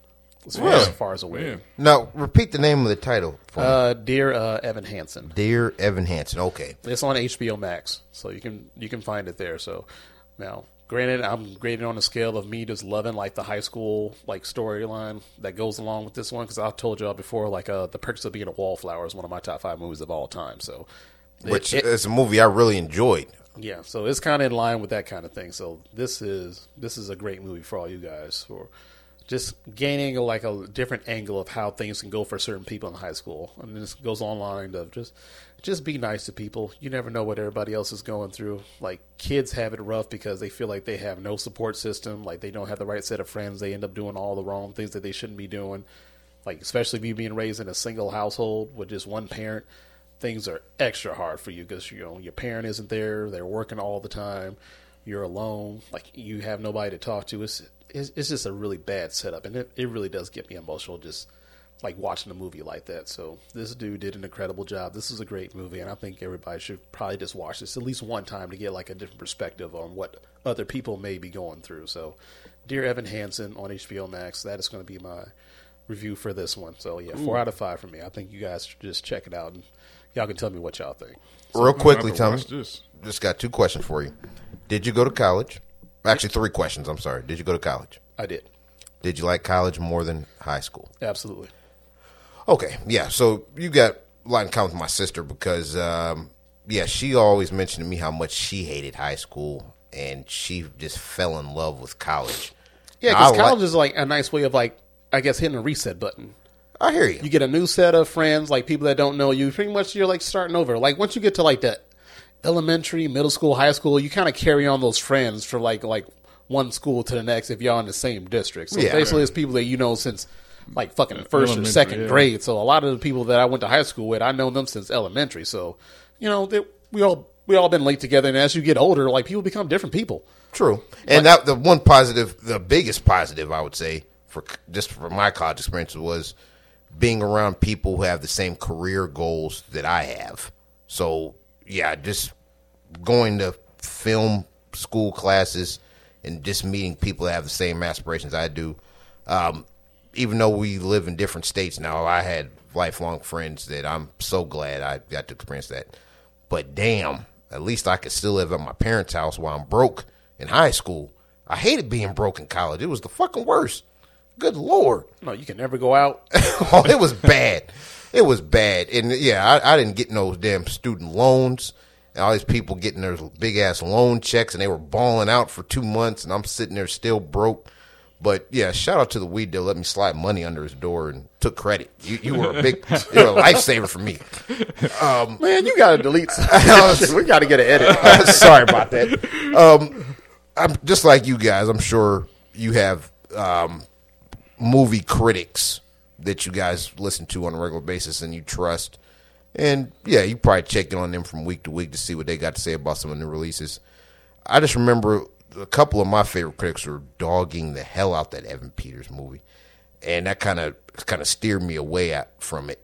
And one thing that I remember reading, they said that the lead looks like he was way too old to be in high school. Tommy, can you vouch for that? No, not at all. Really? No. That was one thing I remember He looks like, he looks exactly like the kind of kid that'll be in high school. And actually, he was in uh, he had another part in um, y'all remember the movie uh, Pitch Perfect with uh, Anna Kendricks and um, no the singing movie. I remember the Yeah, previous girl had had uh. Rebel Wilson. Yeah, and- Rebel, when she was big. Yeah, Yeah, he was also in that movie. He was uh, one of those guys that was uh, singing for the the male group. Like once once again, tremendous voice. He is an amazing singer. Me and my wife both thought to thought to ourselves, and now I was like, damn, like he's really really good. And he does like. I'm not saying he's like one of those actors in Grease where he, obviously he's like 28. See, that's what I heard. To get him to be like an 18 that's what I was hearing about it. no, yeah. he and probably in real life he was probably like maybe 22, 23. Oh, that's he- not bad. Yeah, yeah, but he can still pass like as like a teenager because he still has that young face and he ain't got like his facial hair growing in or anything like that. So yeah, he can play the part. Okay. as like a high schooler. But no, was he like an actual high schooler like that age? Like no, he wasn't Zac Efron, J- ladies and gentlemen. no, no, not like that. But he definitely played played the part very well. He plays a high school, so he plays like that awkward. Like a introverted kind of kid who obviously has like a lot of like uh, social anxiety and all kind of things. Sit by himself at the the lunch table, like all that stereotypical stuff. He plays that to a T. So he plays it up pretty perfectly. He only has like that one friend who's not really a friend, that kind of thing. So yeah, actually, was uh, his best friend was like the. Now remember know, me telling y'all about that one show on uh, Netflix, uh, Atypical with uh, Michael Rapaport. Yeah, I watched that. That was good. Remember, yeah. like the little nerdy, uh, like Indian kid that was the best friend. He played. Yeah. that's the same kid that's his best friend. Oh, that- okay. Yeah, he, he worked at like the electronics store. Yeah, I'm like, yeah. damn, man, he, he got typecasted like motherfucker on that one. Like he gonna be the best friend of every nor- nerdy white kid the rest of his life. Oh, I get it. All right, it, was- it, was- it, it made me laugh as soon as I saw him. I was like, damn, he does not he does not get another role for the rest of his life. All right, cool. But yeah, I thought I thought it was a pretty damn good movie. It, it, it was very good. So it tugged at my heartstrings. So therefore, I'm a little bit biased towards that if you play in that storyline. But overall, it was it was some good acting. Amy Adams did really good. Uh, Julianne Moore, obviously, because she's a tremendous actor, one of my favorite actresses of all time. She's beautiful as all get out, and I'm partial to redheads, and they gave me two of them in one movie. So thank y'all for that one. Boogie Nights. Damn it, man! you know what? You, You in, set me up for that, Tommy. I you in violation. Just because I throw the alley oop doesn't mean you got to dunk it. You know, just just lay it up. she have a great performance in that. All right, I get it. I get it. Right? We, we all know how you feel about that. Now, y'all got any other new releases that we can talk about this week? I saw the Devotion movie. Uh, Is that the one with Jonathan Majors? yeah, Jonathan Majors and uh, Glen Powell. You, you from- said you went and saw it in the theaters. yeah, on, I saw it on yeah. Facebook. Okay, I saw uh, the guy from um, from um, Top Gun, the Hangman. Hangman. Yeah, he actually plays a good character. I mean, not a he, he was a good character in that, but he actually plays like a more uh, subtle and nice guy in this one. Uh, it's a story about um, let's see, what did I have here? Inspirational true story of Jesse Brown. It might be a relative of mine somewhere around the way. the first black aviator in the U.S. Navy in Navy history and his enduring friendship with fellow fighter pilot Tom uh, Hudner, who is uh, Glen Powell's character. Hoping to turn the tide in the most brutal battle in the Korean War, their heroic sacrifices ultimate, ultimately made the Navy's most celebrated wingman. And so him, it was just a story about he was the first guy to enter that part of the Navy. And that's when, like, if you were black, you were only a cook or you worked in the mess hall or something like that, and you didn't get to do anything that was worth something. You were just kind of like a peon. Well, he like made his way up, and he went through all the classes and all the schooling, and you know they were trying to fail him every which way. Um, they didn't think he could swim because he was black. Uh, they were trying to drown him in different stuff like that, and he made it through the part of that navy that you know, and he became an aviator. But all of his, um, you know, his wingman and his buddies are all white, and so throughout the whole movie is just him not really trusting, you know, white people. He just doesn't know how to really trust because everybody's always trying to f him over, you know. Um, he'd go home and be Jonathan Majors. He'd go home like after you know they would do their studies and their training and you know celebrate with his wife and the police would just come over knock on the door talking about they're too loud. You know i mean? He was like what the hell? We're just in here dancing to slow music. You know i mean? Like why, why is it too loud? You know i mean? So this is like 1950s it was a lot of racism going on and so of course for him to be an aviator it was a lot of the you know different types of Americans at that time that didn't like the fact that he even had that symbol, you know, and so it's just a story about him. You know, uh, he did a he, he did a hell of a job in um, the Korean War. He actually blew up a a bridge that like helped like helped be, defeat the, whatever the mission that they were on, and uh, he ended up uh, dying um, during the during the war but it was more so about his companionship with the dude from Ma- Maverick uh, Top Gun. It was more about their companionship and how th- he didn't think he could have a friend like him. And this dude did whatever he could to try to help Jonathan Majors' character out, who was Jesse Brown. And it's just it's just to show you that uh, he kind of set the tone for uh, black pilots. Uh, this was after Tus- Tuskegee, so this was way after that. But the 50s was still a pretty rough time. It was a very rough time and um, just for him to be the only black when if you were black like i said you were a cook or clean or they weren't even allowed to go to the top of the deck. And he was always on the top of the deck you know what i mean? They set him up for failure. They bought they bought like these new jets where um, he had never flown and he had to land it on the carrier. And he only had two chances to land it. And if he didn't land it, they were gonna kick him out. But he didn't know how to fly the jet. He had to learn on the on the way of flying the jet. You know what I mean? Like because he he couldn't see, and they were waiting for him to fail. So he just kept passing these tests, passing these tests, and it just showed his friendship with um, the dude from um, Top Gun. How uh, you know, them two working together and becoming like brothers almost in a, in a, in a sense. So uh, it was really good. I would say it's kind of slow though. It's not a lot of action until the end it's a really it's more of them just their camaraderie in the movie and you getting to know both of them. And jonathan majors i tell you what man he might be one of my favorite actors because he I know he's creeping killed up on my list. he killed the role i mean literally because and even up to the movie all the trailers he was in every every damn trailer. He was in creed. He was in uh, uh aquaman. Oh, uh, Ant-Man? ant-man. He was in like three or four 2023 different, yeah, might be yeah. his year. Yeah, yeah. So all the way up to the movie, all the trailers had him in it. You know, what I mean, I'm like, damn, this dude is in everything. So um, he killed the role, but I would say it's a slow burn. Uh, don't if you do watch it, don't go there expecting a lot of action. This is more of a sentimental movie, uh, and it has you know a lot of uh, huge, huge, uh, huge in the background as far as like racism and you know, you know, kind of like the Jackie Robinson of fighter uh, fighter flights, um, aviators is what they would call them. Yeah, it So- reminded me of like what was that Cuba Gooding? The Oh, Cuba yeah. Gooding one where you're trying to be a diver? Yeah, yeah, yeah, yep, yep. With uh, was it Tom Lee Jones? I think, Uh, uh, Robert, Robert- De Niro. Robert De Niro Robert De Niro. Yeah, it's it's similar to that, except he was That was a great movie. Yeah, yeah. A few good, men, not a few good men. What was that Uh, called? Men of Honor. Men of Honor. Yep. Nice. Damn, I'm. I'm really on point tonight. Yeah, guys. yeah. Really so uh, it's Everybody give me some similar. goddamn credit over here. Yeah, it's similar to that. Um, it's very similar to that. So it, it is very heartwarming. Um, he, he had a family, of course, and uh, at the end they show you know the dude from Top Gun's you know great grandson and his great granddaughter together holding hands because they. Can yeah, I ask you a question though? Yeah, All right, have you seen the movie Red Tails? yeah, yeah. Do you think this is better than Red Tails? Uh, I think Red Tails had more action. Because I thought Red Tails had a lot more action. But- I, I still thought it was cool. It I wasn't was like so greatest. disappointed. in Brad I would Pitt. say it's, I think Red Tail's a little bit better, but this is this is still good as far as what it meant.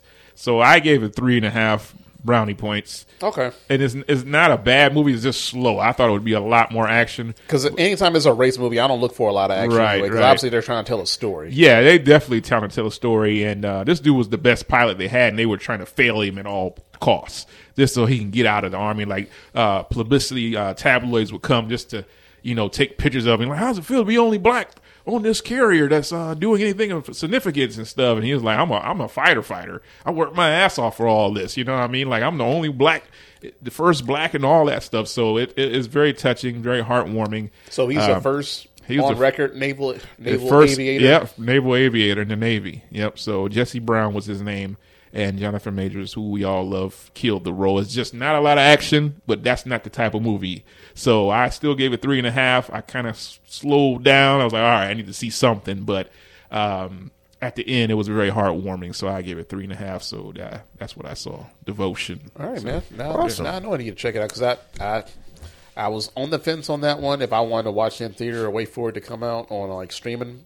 But I definitely have to go see uh, that, and also I got to see Violent Night because I didn't get a chance. to Oh watch yeah, yeah. yeah. I definitely But I remember you see said it. Violent Night was really great. good. and I want to watch yeah, I that. was, now that's a lot of action. That's not a dull moment, you know. yeah, Santa so- Claus killing people. Santa Claus killing people with candy canes. I'm I'm still Yeah. shocked they pulled that off. Pulled it's it off, Actually, a yeah. good movie. to me, it was. I that I would. I'm I, usually not a fan of like violent Christmas movies, but good God Almighty, man, they're gonna make Santa kill people. I'm all in for that one. He was not killing. He was whooping ass. Hell yeah. And then I like what's his name, David Harbour. I like him anyways. Uh, just it just added more to it. So yeah, those two good movies uh, back to back there. So and then of course we got Avatar two here Friday. So Which I, let me get to my before we we haven't seen. We'll get to the. We, we got to talk about Avatar too. oh yeah, no, I, But props to you, Sean, for seeing Devotion because I really felt that was one of the best trailers that came out this year. Yeah. And believe me, if I was more financially stable right now, I would have paid to see that in theaters because it looked really good to me. So I'm glad you took the time out to see that. I did, yeah. And I unfortunately, even when I saw the preview earlier this year and thought it looked really good, the first thing that popped in my head is this is going to be this year's A Thin Red Line that just has the un. It's going to be a gr- a very good movie that just unfortunately came out the same year as Saving Private Ryan. If Devotion probably came out a different year that Top Gun Maverick didn't come out, Yeah. I guarantee it probably would have more buzz and more people would have been interested to see it. You can only have one big World War II movie in a given year. Same with this. You can only have one big fighter pilot movie per given year. I even, I even enjoyed the old uh, Louis Gossett Jr. movies, Iron Eagle, but those movies did not come out the same year Top Gun did. So I, I just really felt it was unfortunate because that Devotion really looks good. So I'm glad that uh, you actually paid money to see that in the theater because I, I was definitely looking forward to that. Um, saw two new movies over the weekend. Both are on streaming services, so I did not make it out to the theaters. But both these movies were just released on Friday. One was one of my most anticipated movies of the year. The second one was a movie that I was not that excited about, but ended up liking far more than what I was expecting. First, anything that Guillermo del Toro's name is on, Oh I man, will I, know watch. what you're about to bring up. And as someone who thinks that Blade Two, and to a certain extent, I'll even say Blade One, both Blade, both Blade One and Two are in the top ten comic book movies of all time category. I'll say it. But Blade, Blade, Blade Two, one, yes. Second one, uh. Blade Two might sneak into my top five. Yeah, I said it. I I absolutely adore Blade Two, and anything that Guillermo del Toro's behind, I'm all with it. So, me also being a huge fan of A Nightmare Before Christmas, and just being a stop motion animation junkie as it is, Guillermo del Toro's Pinocchio was on my radar from the get go before I even saw any footage or anything. Okay, Just here we go. Euro, and it was really, really good. Oh, but man. coming in, I Are, thought are you speaking bias because it's him? no, Because this is No, a I'll- damn Pinocchio movie. It is, and I would never put that as one of my favorite Disney movies ever. Uh, but it was stop motion animation, which I am always interested in, will always give a chance. And it was one of my favorite filmmakers. So, was this the greatest movie of all time? No. Was it the best animated movie of 2022? I still say Turning Red holds that title. Is it one of the better movies I've seen this year? Absolutely yes. And it is geared more towards teenagers and adults more so than kids. So this movie is rated PG 13 for a reason. And um, yeah, there's even a scene in there where, unlike the 1940s Disney movie, when Pinocchio tries to escape from the traveling circus that he gets sucked into, the owner of the time actually tries to tie Pinocchio in onto a cross and burn him alive. so this is not for children. This is not for young children. This is very dark subject matter, but uh, it has a human side to it that I think most people of a slightly mature age and above can appreciate. We all dealt with loss in our lives, so it, this really hammered home why Geppetto would try to make a doll um, to replace his son they lost in tragedy. And this does deal with adult themes, so I wasn't prepared going in that this would deal with Geppetto and Pinocchio growing up in fascist Italy as Mussolini's taking power post World War One, leading into the triangle of evil with the Nazis in World War Two. And it is one of the more entertaining and heartfelt movies that you will see. It's and it's pretty sad. Uh, I- outside of Up, I really can't think of another movie that had me almost. In, you know, I'll put Wakanda Forever in that category. Uh, that had me in tears within the first 15 minutes. So even if you've seen the original Disney movie, you're not ready for the first 15 minutes of Geppetto losing his real life son. It is absolutely Yeah, devastating. that'd be rough. Man. Um, I would say the only downside I had was uh, Ewan McGregor plays Jiminy Cricket in this one, and his voice is just. This was this wasn't the best voice. It sounded like Ewan McGregor the entire movie. this is Ewan McGregor. This is Obi Wan. I'm I'm listening to. This is not Jiminy Cricket, but this is a must watch. Uh, Guillermo del Toro's Pinocchio, one of the best movies I've seen this year. It's on Netflix. Give it a chance, no matter how old you are.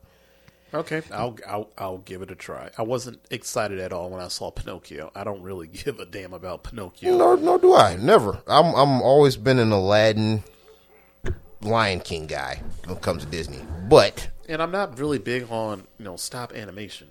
that's um, you can even call it. I wouldn't even call it a fetish. It's a it's a love affair with me. Uh, just the amount of detail that you can put in there is unmatched, even with hand drawn animation. It's and it's got its own unique style. When it's done right, I, I really feel that's true m- movie magic on display, and you'll see a lot of that in this. Now, the biggest surprise of the year I saw this this um, this weekend as well, and I blame the Oscars and the marketing department behind this movie because they did a terrible job of selling it, and that is the Will Smith starring Emancipation, which is currently streaming on Apple Plus. And I just want to say that Emancipation and Pinocchio deserve to be shown on the big screen. So, if there's one downside of the streaming industry, it's the fact that good quality movies like this are we have to see for the first time on television. I think I would have enjoyed both of these a lot more singing in a humongous theater screen. Now, um, me, like a lot of other people, probably saw his preview, probably saw, probably thought for Emancipation, I don't need another slave movie. I've, I've seen enough. I'm on that fence. I blame the marketing team for this. And this is about halfway in, I, I realized that there was a reason why they made this movie. It was because they really had a good story to tell and they knew it would be different from all the other slavery movies that we've seen in the past. So the awareness of the filmmakers behind this is what elevated it to what I think is a great status. This is a great movie, and I'm kind of shocked about the mixed feedback that you've been hearing from critics online because I, as soon as this movie ended, I was like, this was a damn good movie. This was way better than what I was told it was going to be or what the previews made it out to be. Now, keep in mind, this movie is directed by Antoine Fuqua of Training Day, Equalizer 1 and 2. We talked about Mark Wahlberg Shooter with Danny Glover playing a surprising villain role. And one of the more underrated action movies of the past 20 years, Tears of the Sun with Bruce Willis. Um, this, you could categorize this as an action movie more than anything. Really? Uh, yeah, the preview sold it as a slave drama, but to my surprise, he, him, and a couple of his fellow slaves made a run for it about twenty minutes in, and this is a damn near survival action movie. I mean, uh, I think we kind of uh, this has more in common with uh, uh, Leonardo DiCaprio's uh, what's that movie called, The Revenant, more so than it does with Twelve Years a Slave.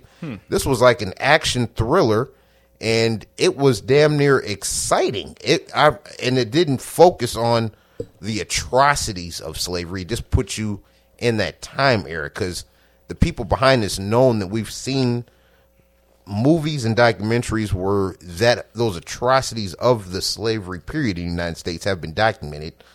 So they were going for something else and made it a survival movie of trying to escape all that. So they didn't even focus on that that much. From the first couple minutes, we see him getting separated from his family just because of his carpentry skills, and them having to deal a build a railroad for the Confederate Army. And within the first 15 20 minutes, he's on the run. He's not only fighting the elements of the swamp in uh, Louisiana, but uh, people tracking him, trying to hunt him down, and it's it's damn near exciting. And it's style wise, it's one of the uh, one of the more unique movies that I've seen this year. It's not all black and white like the previews make it out to be. Um, they use colors to emphasize things that are important, like fire, blood, and even the animals that you encounter in the swamp. So, yeah, when you see a black and white terrain, you see a black snake sitting on a tree branch, it stands out and it's startling. One of Will Smith's best performances. It's not overly dramatic, it's extremely exciting, and I am shocked that this movie hasn't been getting more hype than it is because. I'm, sh- I'm honestly shocked. Same shocked. same uh, same here. I thought it, I thought the movie was just going to be formulaic, um, uh, uh, pretty much um, Will Smith vehicle that was just going to be over dramatized, and uh, it was just going to try to play off something that we've already seen before. This is a, a damn good movie, uh, based on one of the more popular photos of that century. And this is an important story that's being told about this guy. Uh, he does not take any shit, even once he is free. He's untrustworthy, and they don't make it. Even though the most of the movies are black and white, they don't make the issue as black and white. So even once he joins the Union Army during the Civil War, he deals with racism with the with his uh, superiors within the Union Army. So it's they don't paint in black and white. This is more so than anything one of the worst marketed jobs for any big big theatrical movie that I've ever seen. Any movie with a budget. Uh, they should have sold this movie as starring Will Smith from the director of Training Day, Shooter, Equalizer, and Tears of the Sun, and cut this up as an action movie. And it would have built way more excitement and cause far more people to seek it out than actually try to avoid it.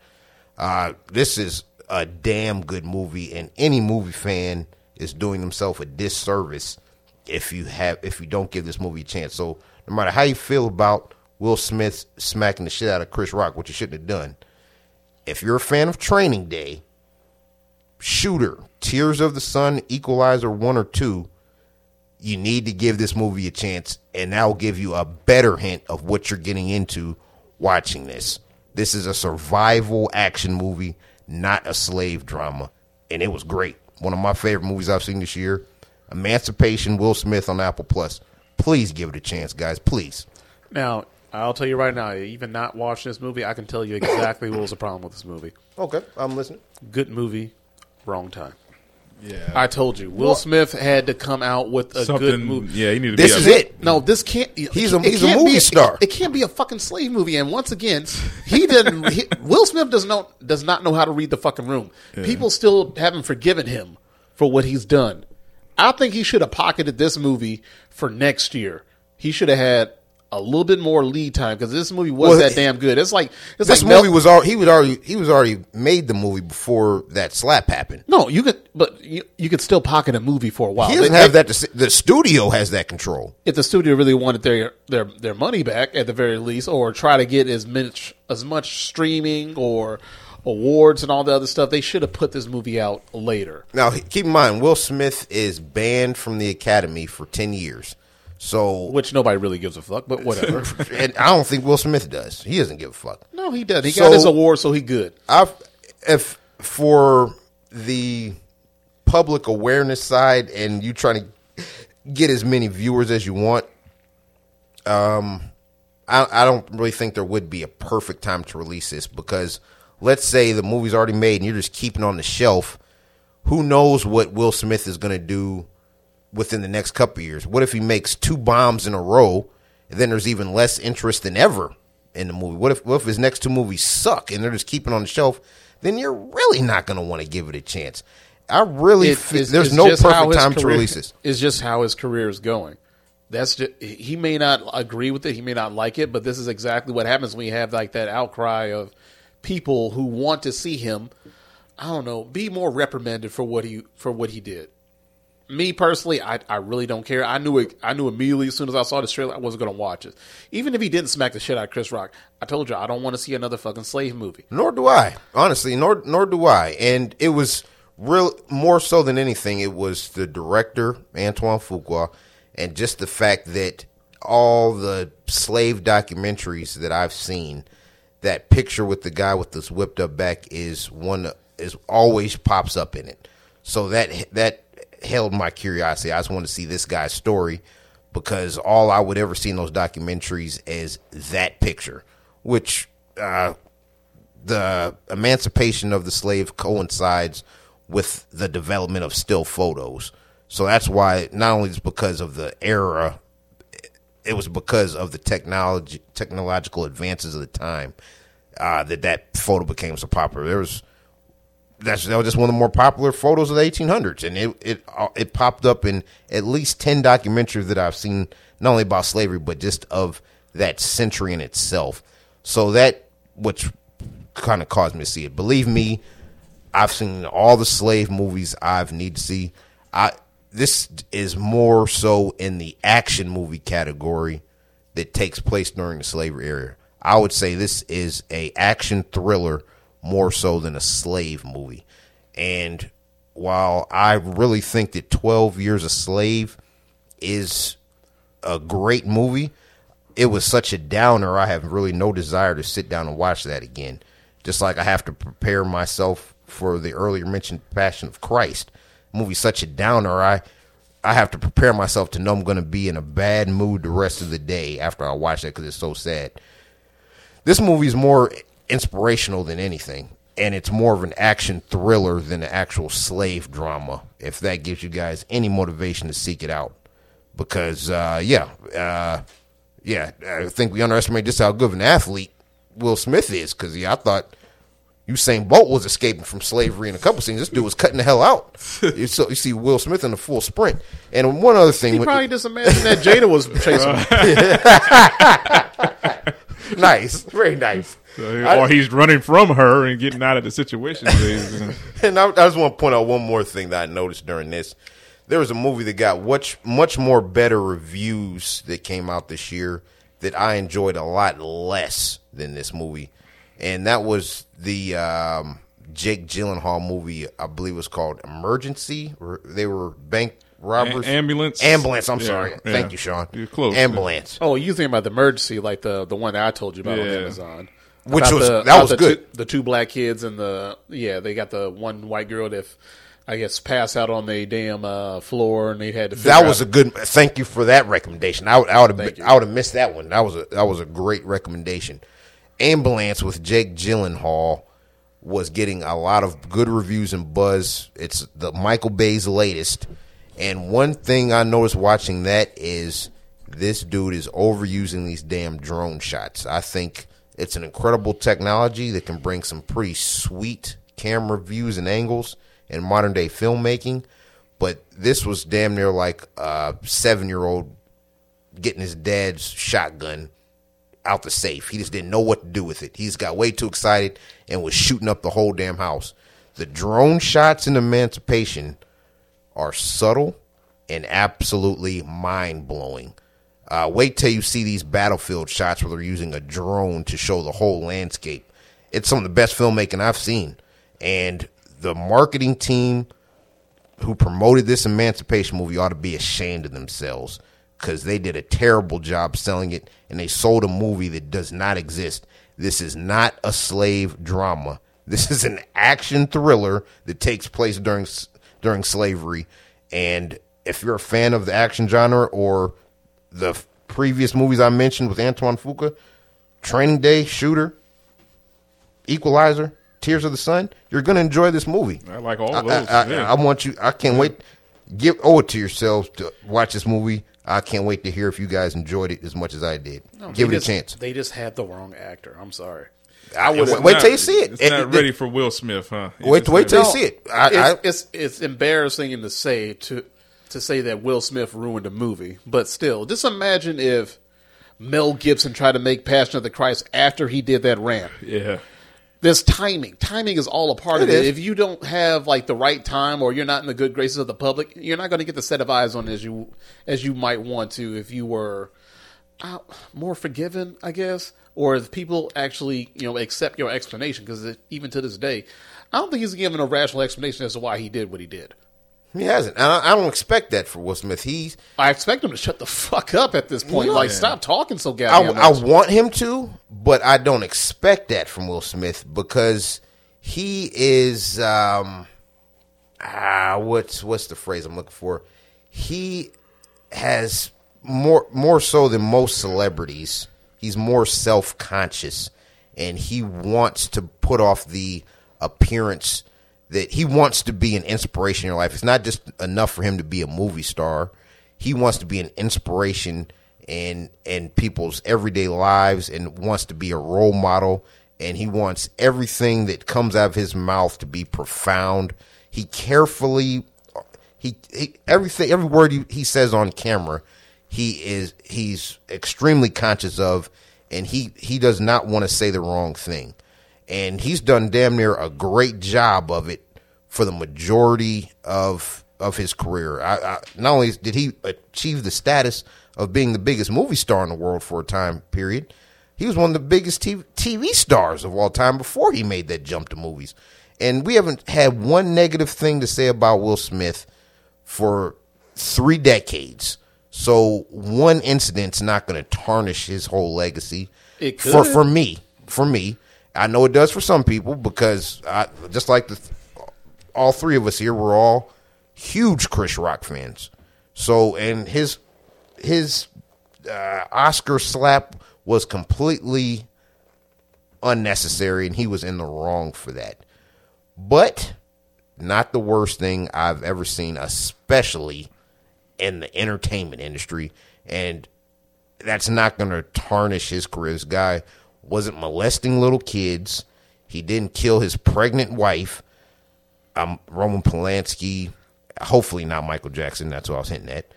Um, so him slapping somebody in public on an award show after his wife got insulted, ah, you can bounce back from that. You can bounce back. All right. He can bounce back. All right. We, we, we're just going to go here. Man, this is go all the way here. He can bounce back, but just like. Just like Chris Brown had to learn that timing was everything after he had that incident with Rihanna, Will Smith still hasn't learned that his timing is just not quite there yet. It's still not. It's, it's bad, but he didn't. Chris Brown tried to put out an album right after that shit. He pleaded with like an award show uh, audience, like, "Hey, like I, like I'm trying to bounce back. I'm doing all the work. I wish you guys would forgive me." Yada yada yada. And everybody was like, "Hey, we ain't quite there yet." And you know how he bounced back? He made some fire ass fucking music. Will Smith needs to make a fire ass fucking movie. This is it. I don't think this is it. And Just pr- because he I didn't put think it would just be because either. they put it out too soon.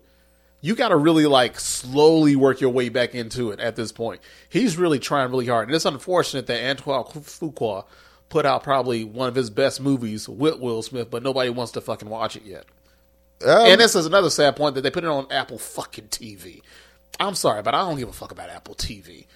hardly anybody does. Um, It's not going to get enough views. I think it's not going to get enough people's eyes on it. And I heard be it hasn't even. I heard they didn't even nominate this movie for any like awards uh, for like the um, the Emmys or anything like that. I heard like it missed nominations because I think nominations came out like a the Golden Globes did, yeah. Yeah, they say like yeah, this hasn't been nominated for anything. I And I didn't expect it to. Of course they weren't. I'm about to say if it was so damn good, it should have been at least nominated for something. It, it was, but um, Even, Like if, said- even if it wasn't him, like who nobody really cares at this point. Um, People are still trying to work through their feelings on how they feel about him because they feel feel me per, me personally. I still feel like he's really fake and he's married to a narcissist, and I can't stand with that. I guarantee if we we go back and we look at our five best movies list, or if we ever sit down and make our list of top our favorite twenty five movies, uh, most of those movies didn't get any, any awards. Uh, I, I think Predator was as good as anything that came out in the eighties, but the Academy will tell me Tootsie's a better movie than Predator. Get the fuck! It's not. It's not. I ain't heard that damn movie. it's it's not. Uh, gi- give it a chance, Uh, and I, I don't ever think there would be a I will try to give it a chance. I'm not trying to say I'm just going to boycott Will Smith for the rest of like my life, or whatever. But I don't know. I feel like he's trying to come back a little bit too soon. I feel like he still needs to put in some work with himself. Public image be damned. I didn't. I told y'all his first movie back had to be fucking fire. It had to be like a big hit, not like good. Like uh acting, like he needs like a hit. Will Smith is known for making like big blockbuster movies. Right. like Bad Boys, Independence Yeah. Day. He needs to do something like it's going to put him in. Nobody like, brings up Pursuit of Happiness Yeah. or Seven Pounds or any of that shit. Seven. I, I. A lot of people like that. I hated Seven Pounds so I, much. I didn't think it was that bad. I just think it like he he tried a little bit too hard. He tried way too damn hard. I that storyline, that it, everything about that movie just rang false. This was a important story in American history, and it was fucking exciting. I doubt it was one hundred percent accurate. This was a exciting action movie. now, do you, now can I ask you a question? Absolutely. Do you think this movie would have played a little bit better with the audience if Will Smith was not the lead? Uh, it depends on. I'm about to say, like, try to take your bias out of it because I know you think Antoine Fuqua did a really good job. But if there was like another actor who led this movie, like a Jonathan Majors or somebody like that, somebody who doesn't have like, you know, I don't know, shit, shit on their face for right now. I, I hear you. Uh, and to to a certain extent, Will Smith has never gotten past the fact that I'm always seeing Will Smith as the character. I, there's certain like Robert De Niro. When I see him in a movie, I'm saying, "Oh, that's that's that's the young Vito Corleone." There, I know it's Will Smith. I'm always seeing his characters, even though uh, Yeah, I know Mike exact- Lowrey. I, I think I know exactly what you're talking He's about. still Will Sometimes you Smith. s- Like you see an actor and you know, like you see an actor play a character. Yes. but only certain actors out there you get lost in thinking like, oh, I'm, like I'm looking at, you know, some like uh, Benicio del Toro is the one Exactly. example I go to. Like, I know it's Benicio del Toro, but when I'm seeing him in the movie, I feel like I'm not seeing Benicio Yeah, del. I'm that seeing was- the actual character. That was the that was a whole that was not Benicio del Toro that I saw in Sicario. That was one just one of the most badass. Like he disappears into He- the role, he of like does. Frances McDormand or even uh, Sam uh, Rockwell. Those Yeah, kind of actors, like absolutely. they really do disappear within the movie. You don't really feel like you're seeing oh, like oh Sylvester Stallone being like a mob guy, or Sylvester Stallone Exactly. being like a boxer. It's like no, I'm seeing like this character. Exactly, and screen. it's hard to be uh, that level of actor and be. A, now to answer your question, I would say that yeah, if they would have cast Idris Elba or Chiwetel Ejiofor, they probably would have done just as good or even better in this movie for sure. Yeah, and he was playing. Uh, his character came from uh, from Haiti, so he had to do that little Creole accent in that. Uh, which he did a pretty good job. He had that little Creole accent. I don't Thought know. did a good Will, job. Will Smith doesn't really do good with accents. He did a pretty decent job, but You remember like, concussion? I it never looked saw like that. he one. had a concussion trying to play I never saw that one. Yeah, Like I you, saw you it, fucked that all the way up. I was like, no, you just sound like you just you drunk right now. I hear you. I, like I said, uh, it was to my surprise that I found out that Stringer Bell has a British accent. So yeah, Yeah? Uh, I couldn't believe when I heard Idris Elba's actual accent, what he actually sounded like. When I I was introduced to him as through the wire, Stringer Bell. So I thought this guy was just some street guy they found off the off the streets of New York to play a Baltimore drug dealer. To my surprise, he's a well trained British actor. I couldn't believe it. um, please give this movie a chance. I, I'm- I- I it's promise going you, to I'm surpass whatever expectations I'm you gonna guys watch have. it. I'm, I'm gonna gonna watch watch it it, this weekend b- begrudgingly because I'm still like I can't really stomach any more like slave movies. Devotion is kind of on that that edge of me. It's like man, like they just another movie where like black man got to go through all this shit just to be treated equal. Like ah man, I can't do that shit. I felt the same way when I watch Hidden Figures or The Help. Like all those movies, like they just.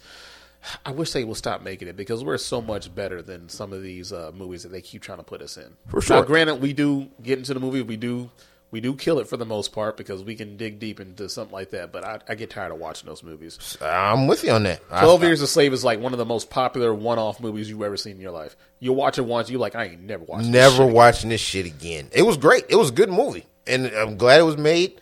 But it was such a downer. I really have no desire to ever sit through that shit again.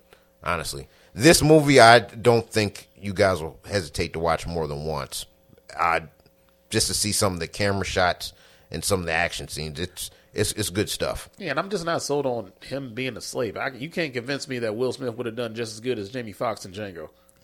It's a different different different movie. Different movie. It's both. That, they try to sell Django as like a slave movie, but really, it's really an action movie, isn't Yeah, it? it's action It's and a not really- comedy. to me. Is. is- slavery is just the backdrop of the movie, Yeah. but it's really an action movie, It- and it- maybe even partially a love story. and you can you can even call it a western.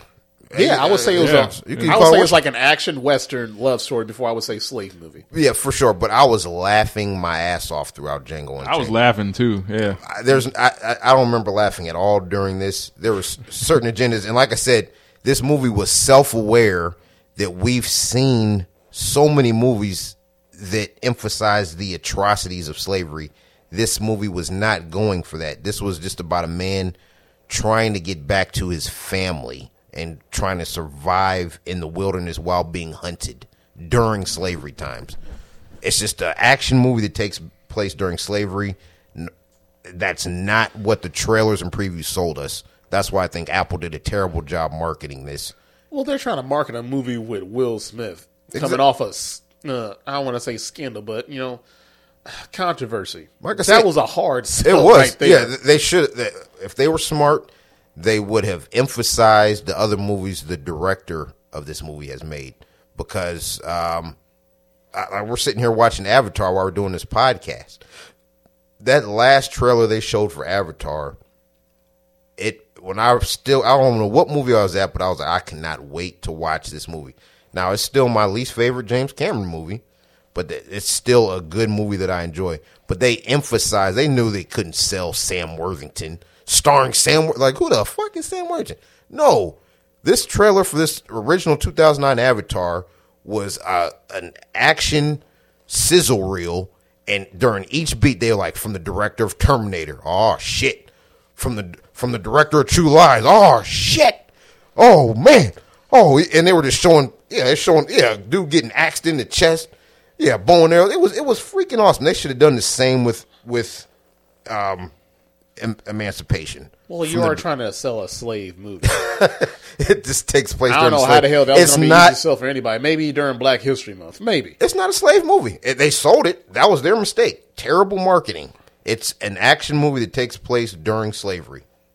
Yeah, well, I'll, I'll, I'll give it a try. That's about as far as I'm going to go. I'll, I'll try. I am extremely excited to hear what you guys thought about this. I want to see if you guys enjoyed as much as I did because honestly, I'm just as shocked as anybody in this room that I enjoyed as much as I did because I was not looking forward to watching it. I'm gonna And have to didn't watch really it have, now. Yeah. Really have too much good reviews. The critics are wrong on this. And just uh, point out, if you go on Internet Movie Database, this movie is going to be sitting probably at a five or a six rating. Amazon owns Internet Movie Database, so anything coming from an alternate streaming streaming service on that site, take with a grain of salt. Just remember that Amazon anything Amazon Prime will not be rated below a seven. Uh, yeah, I don't trust that rating anyway. So You shouldn't. You see all those stars on those on those damn ratings. I'm like, man, ain't no way in hell Reacher is the same rating as like half this shit on here. Like, hell no, they got this. yeah, Re- Reacher in the Wire. it's, it's like, no, they should not be even close to being the same. Amazon owns Internet Movie Data. They bought it out. They Amazon bought it out a few years back. Well, shit, if you're gonna try to create a mono- monopoly, yeah, that's the way to go. Uh, real talk. All right, so they they're doing what they're supposed to be doing. All right, any other new movies that we that we missed? That's it. I'm about to say because I was I was hoping that he wasn't going to bring up Emancipation. I was like, man, can we just not talk about Will Smith? I, I, I I'm tried. so I gave you guys the heads up the other day with that text message. I felt you guys. Okay, that's fair. That's fair. You know. All right, now we got any uh, news in the cinema streets that we need to cover? Y'all got any last thoughts on Avatar before we watch it this weekend? I'm looking forward to seeing it. Uh, I did hear that if you see it in IMAX, you're going to get exclusive previews for the new Christopher Nolan movie Oppenheimer, and apparently there's going to be a four minute featurette with uh, Mr. Tom Cruise himself with Mission Impossible Seven. Oh. those are going to be IMAX exclusives. That's all right. I don't think I need to see those. It's already thirty dollars for the I'm about to say because he gave us a sneak peek when we saw the Top Gun. I was like, man, Tom, Tom Cruise really knows how to market his stuff. He really now does. whoever does his movies, and Will Smith needs to hire his ass. Just just loan him out Tom for like Cruise a movie. has the best agent or the best intuition of all time. Scientology. I, I have been, that's what it is. which Will Smith is in as well. Um, they must have a different level of subscription to that They shit. do. Like They do. Tom Cruise got the platinum package, man. Will Smith's still on like bronze or some shit. I've always felt that he has one of the best careers of any actor. We're talking about Tom Cruise here. Rarely does this man make. He's. I guarantee if we did a rating, ninety five percent of his movies are very good. I, there's been hardly any duds in his career. Will Smith, as much as I like him, he's still got Wild Wild West on his resume. Tom Cruise has a few. He does have a few. I That, that look, uh, Oblivion was definitely. No, I hated, underrated. I hated that movie. That movie was so terrible. I I'm thought now that's the movie I thought was going to suck because the previews look like every other sci-fi movie I've ever seen marketed. Surprisingly enjoyed Oblivion. sorry. Uh, What? Vanilla Sky, bad. I un, now that I like, but I can understand why people hate it. It, it was absolutely trash. And I feel like there's one more that's in there that. You're not going to put Eyes Wide Shut in that category. No, not Eyes Watch. No, I don't really care about that. Like, what about that rock and roll movie where you had the Rock long, of Ages? That's what it was. I never said that, but it looked like crap. I don't know. I don't want to. I don't want to. Well, he's in the movie. That's like me giving credit for him being in um, Tropic Thunder, and he did so well. I got to give him credit for when he's in a bad one. So yeah, that was kind of like uh, I don't know. Tom Cruise should have done that one. But he The have- Mummy, Fuck, I forgot about that one. The Mummy. awful. Now that's the worst Tom Cruise movie I've ever seen. The Mummy is by far the worst Tom. Cruise. I would probably give it to Oblivion. Oblivion. Ob- Oblivion was so bad. It's by far to me the worst Tom Cruise movie. I thought that movie was surprisingly good. I, I I thought I'd had and I've seen some, and I've seen some old Tom Cruise movies that are that are pretty like yeah, like he he, he probably could have done a little better. You're not going to say anything bad I- about I Days of like- Thunder, are you? No, I feel like Cocktails is very overrated. That's not my favorite. It is. It is. Yeah, that's yeah. He was young. I, that's not one of my favorite movies of his or that decade. It is overrated. And I feel like he has like another movie when he was younger. I think it was called like Taps or something, where it was kind of like, yeah, okay, whatever. Like it, it's just whatever. Yeah, like he has a, he has a few of those where you just kind of like you just look at each other and it's like, man, do we really like this Tom Cruise movie, or we just acting like it like it was good?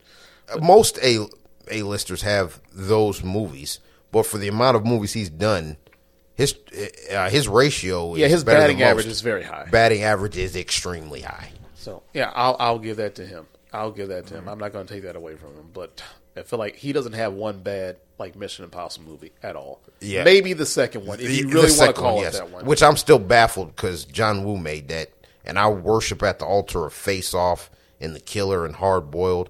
uh, he, he he made it for the money, and it looked like it was made for the money. It was way too stylized for me. Yeah, I think the studio. Every time that I one see up. a fucking dove, I'm like, oh man, here we go. Yeah, the studio is like, hey, you yeah, put. We know you put some more doves in there. Oh, Fly- mhm. another Paramount one. messed that one up.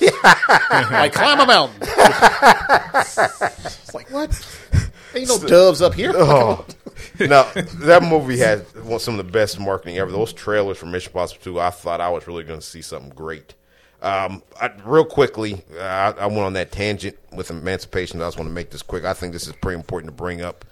Um, HBO Max, which has currently joined in a in a huge corporate partnership with WB Discovery. Oh, So- I heard about this. I forgot to bring this up last week. We all grew up with the companies HBO, the Discovery Channel, and Warner Brothers. We've we were just talking about Lethal Weapon. We're used to seeing that Warner Brothers logo where you see the Warner Brothers lights. All of us. The fact that these three major companies are now all one is just a sign of the times.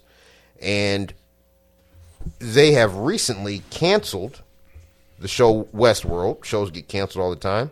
Westworld. I I bailed out halfway through the second season. I thought the first season of Westworld was one of the best seasons of television I've ever seen. It was incredible. I remember watching that first. I think I told y'all about that. Like Westworld was binge worthy as hell. Binge worthy as hell. It was Easily one of the best shows ever, ever written based off that first. just season. off that first. It's it was fire. Yeah, for sure. So I'm still baffled that they lost me so much in season two because they really went off the. I the got like. I got like a few episodes into season two, and I started to think like, okay, this is not going. Not same way. going anywhere.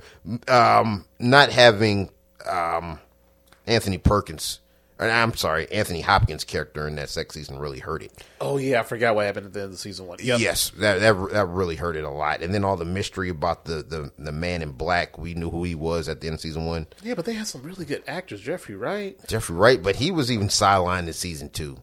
He was I feel like they were they were leaning more for um, um, Evan Rachel Wood and Tessa Thompson and uh, Thandie Newton. they were absolutely were. it, it wasn't wasn't bad, but I was like, man, they just would have carried on what they did with the first season. Oh. This this show could have been like one of the top five shows of all time. of all time. Oh yeah, they should just make season two a prequel series with Jeffrey Wright and Anthony Hopkins' character. There you go. well, Jeffrey. Wright doesn't make a bad movie. He does not. opinion. He he's he's one of the best actors working. Um, not only did they shows get canceled all the time, they have completely removed Westworld from HBO Max. It hasn't happened yet, but it's coming within the next week or two. I was going to say, did it happen already? Not yet, but it's they they've they came out and announced it that they're- it's not going to be on HBO Max, which is kind of like a sales call for the highest bidder. We don't want it anymore. Yeah, but why get why delete it though? Why can't you just keep the catalog? They there? they even came out and said it. So this is a big deal for all the actors who haven't who aren't Tom Cruise and Will Smith out here. You make your money off residuals. Yep. So now that we live in the streaming era, you don't it's hard to make your money off of reruns showing on Fox and NBC. You make your residual money now on how long your TV shows are on a streaming service. If your TV show is not on a streaming service, you can forget about that $20,000 paycheck coming in every other month. So it's it's obvious it's a money saver. It's obvious Westworld cost a lot of money to make, and they didn't want to pay those probably high price residuals that they got to give to Jeffrey Wright, Anthony Hopkins, Ed Harris. They, they don't want to pay that, so they're in their minds they're saying, "Hey, we can save maybe ten million dollars a year just by getting this off our network." I, I think that's a bad sign for the times. That's a bad sign for the times where you where a network can just straight up dump you like that. It's that is pretty cool. it's cold. It's cold blood. And they know that that they can afford to keep it on there until they find another bidder. They're just trying to save an extra couple million for the CEOs and executives. It's greed, and it's wrong for people making far less money that you did not have to put in the creative effort to. That's pretty terrifying. Also, my most anticipated movie of 2023, Spider-Man Across the Universe, dropped a trailer today. Did you guys get a chance to watch it? I did. I did. Any imp- first impressions? I Uh, haven't seen it. I I think it's going to be good, but it looks like the first one was still a masterpiece. that I think they can't match. I don't think you'll, they'll be able to top it either. Yeah, it, I I'm still shocked how much I fell in love with that first one. They they won't be able to top it. But I was and I, I, was happy use my see it. words very carefully. The first one was a masterpiece. It was a masterpiece. You, you know, that's even an understatement. I think we're lucky to be alive while this movie came out. I was not ready for that emotional wreck that I was after seeing that. Ooh, that movie was great. Um, and then, of course, the big elephant in the room, James Cameron's back in the movie business. Avatar 2's coming out after waiting for 30 years to follow up the original yeah. the still to this day the only movie to ever make two billion dollars overseas alone. Still to this day, the highest grossing movie worldwide of all time is getting a sequel.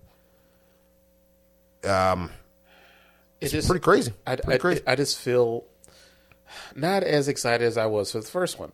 Now, the first one was a slow build, like you said, because we went over the numbers last week. How it it only dropped like five percent from week one to Yeah. week two. I'm not foreseeing this one doing that because the projection so far, I think they're projecting it is going to be they come in at like 150, which is lower than what Black Panther Wakanda Forever did. yeah, which but is- still double what the original made. Yeah, but I don't think it's going to have the same legs like the It's first not. one. It, it it probably won't. Then again, it all depends on the international market and how that's going to go. eh, Which one of the few Hollywood blockbusters getting a China release. I know. So I I honestly think this movie's going to make at least three hundred million dollars in China alone, um, and they are the biggest box office market in the world right now, just because how many so damn so many people they got over there. But um, yeah, if just take a look at the highest grossing movies worldwide over the past five years, there'll be some Chinese movies you guys have never heard of that gross eight hundred million dollars just in China alone. They can put up those kind of numbers. Out Avatar has a chance to be in that category. Avatar could make close to a billion dollars in China alone. Um, that first one in 2009, this is no inflation at all, almost made $3 billion. That is insane. Changed the whole entertainment landscape. We were talking in previous episodes. They start selling 3D TVs. They start trying to make every damn major movie in 3D that didn't need to be. Um, it's not going to reach that level of hype and I definitely don't think it will here in the United States that the original had. But this is still going to be one of the biggest movies ever made, just from the overseas alone. This movie is guaranteed to make at least 1.5 billion overseas alone. I, I, I, if I had to make a prediction, I don't think this movie's going to outgross Top Gun Maverick, but I do think this movie is going to make probably around the 500, 600 million dollar range here in North America. It'll probably be the second highest grossing movie of the year in the, in North America. But I think it's pretty much a given. This is going to be the highest grossing movie of this year worldwide and will eventually be one of the top 10 highest grossing movies ever. If it's good. Uh, we haven't seen yet. If it's half as good as the original, I think that's pretty much a guarantee at this point. Well, I don't have any doubt that it's going to do very well. I'm still a little bit skeptical on what kind of new wrinkle he's going to add into the whole 3D movie genre that's been going on the last 10 years since he's put out that first masterpiece. I'll, I'll call it a masterpiece. It was it was very good as far as the aesthetic of what he did with 3D movies. Agreed. Groundbreaking. I I'm not gonna lie. I watched it at least four times in theater. Like when it first came out, at least three of them was in 3D. I just could not stop watching. It was incredible to watch. But this one, I'm just kind of like, eh, okay, whatever. Like it's coming out. I have to watch it. Almost just like a job right now. Like yeah, I'm gonna watch it, but I'm like I'm not. I'm not too pumped about sitting there for like three hours to watch some 3D movie because you know, first off, I hate fucking wearing 3D glasses. Same here. It's gonna be I- tough, It annoys the shit out of me. It's like. And I'm just hoping that he has, at the very least, a really good storyline. Because just watching the first one, it's kind of like, yeah. It has some good parts in it, but some parts in there it really dragged. And I don't want a three hour movie to feel like it's dragging. Yeah, I didn't need to see him holding hands, chanting around a tree, trying to bring Sigourney Weaver back to life. If they can make like a, a, a 3D version like that, like it's like the the excitement that we had watching Infinity War, like uh, Avengers, like that was a perfect movie that you can watch with action all the way through, and it feels like it does not slow down at any point. Yeah, I'm not expect. I, I was hoping that'd be with the original Avatar. It wasn't. It did have its slow parts, but good lord, it was transfixing. And this is a must to see in 3D and in the theater. That is what I'm most thankful for. And as a humongous, gigantic James Cameron fan, there's still slight disappointment that he's dedicated the tail end of his career to making three more Avatar movies after this, as opposed to more original content. I, I feel like He I'm ain't gonna being be robbed. alive for all this. Oh yeah, He- he's got billions of dollars to make. He'll stay. He'll find. Yeah, it took him he's gonna be an avatar. Twelve himself. years to make this one. God Dead damn serious. it, man! Thirteen No, years. no, just stick to what works. Yeah. Because he tried to he tried to circle the wagons and come back to Terminator. and We all see how that turned out. He didn't. No, he was. He they threw his name in there in the producer credit. Wasn't he a writer? He he created the character. He's always going to get writing credit.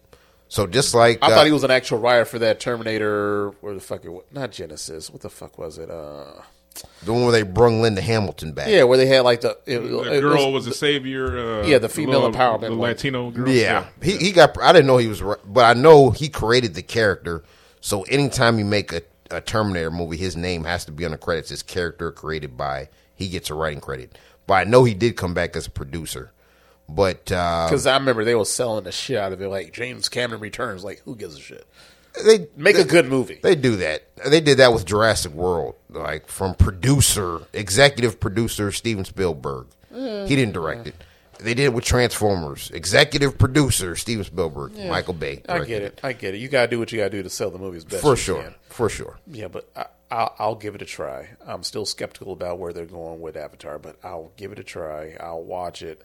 I'm not holding my breath for something amazing. I just like just make a really good story, and you know, I don't think you're gonna get. You're gonna get a visual feast for the eyes. I'm But probably story- gonna get a visual a visual fucking headache. Oh. Watching a 3D movie for three hours, man, I, I guarantee I'm gonna be leaving that theater, man, head throbbing. I'm gonna need some ibuprofen. No, I, it's just sometimes it can be too much. 3D movies they can just be exhausting after a while. Um, Th- True. Uh, this I'll probably watch it at the very least in IMAX. 3D, I'm still tossing up a coin if I really You have wanna- to see this in 3D. Like I said, every other 3D movie you've seen in the theaters were not shot with 3D cameras. Okay. That's why Avatar looks so freaking amazing, and that's why I w- I- there's no way in hell I'd pay to see this if it wasn't in 3D. This is a must. They would every single shot is designed for 3D. Every other movie after that, or after the original Avatar was shot in 2D, designed for 2D, and they converted it to 3D for certain screens just to get more money out your pocket. And it, the results were lackluster to say the least. This is designed for 3D, and I can't wait to sit for three hours and watch James Cameron screw my eyeballs over. I, I'm looking forward to it. But I'm I'm not hyped because, like I said, that original was pretty much Pocahontas dances with wolves retold with blue aliens. So I was a little disappointed on that, but I was transfixed with the film craft on display, and from the person that gave us Terminator and Alien Two and True Lies, I expected more from a story standpoint, but I, I think that's secondary, unfortunately, and I'm not expecting it to reach those highs that I got with True Lies and Terminator 2. But visual wise, this I, I I don't think we'll see anything better until Avatar 3 comes out. Well, the fans are going to get what they want. Just a nice visual, epic movie. Oh yeah, oh yeah. I'm, I'm hoping the best for the fans at the very least. And mm-hmm. James Cameron, you know, you know, just thank you for all that you've done so far. I'm not going to kick you back in too much, but yeah, You're an icon. You're a titan in the industry. Oh yeah. yeah, you made me sit through Titanic like five, or six times, man. The, stuff we'll do to get ass, I swear. To God. oh my god, v, double double VHS. Man, let me shut up, man. Get on my damn nerves. Yeah, I remember that double VHS. Oh my god, when you put, I just like, man, can we just put it in the second yeah, Like Let's fuck this get first to the action. man. Like yeah. this, this, like bring on the water. man. This is- yeah, I don't give a fuck about this love story. it turns to a pretty awesome movie once the water starts sinking. Yeah, for sure. Oh man, like the band plays as the ship goes down. That's what I'm all about, man. Like, all right, let's hurry and get this shit over with. Special effects still hold up great. All haven't seen it. right, hitting gems this week. Now, if y'all don't mind, I'll take lead because I already got mine. I saved mine. I did my homework already.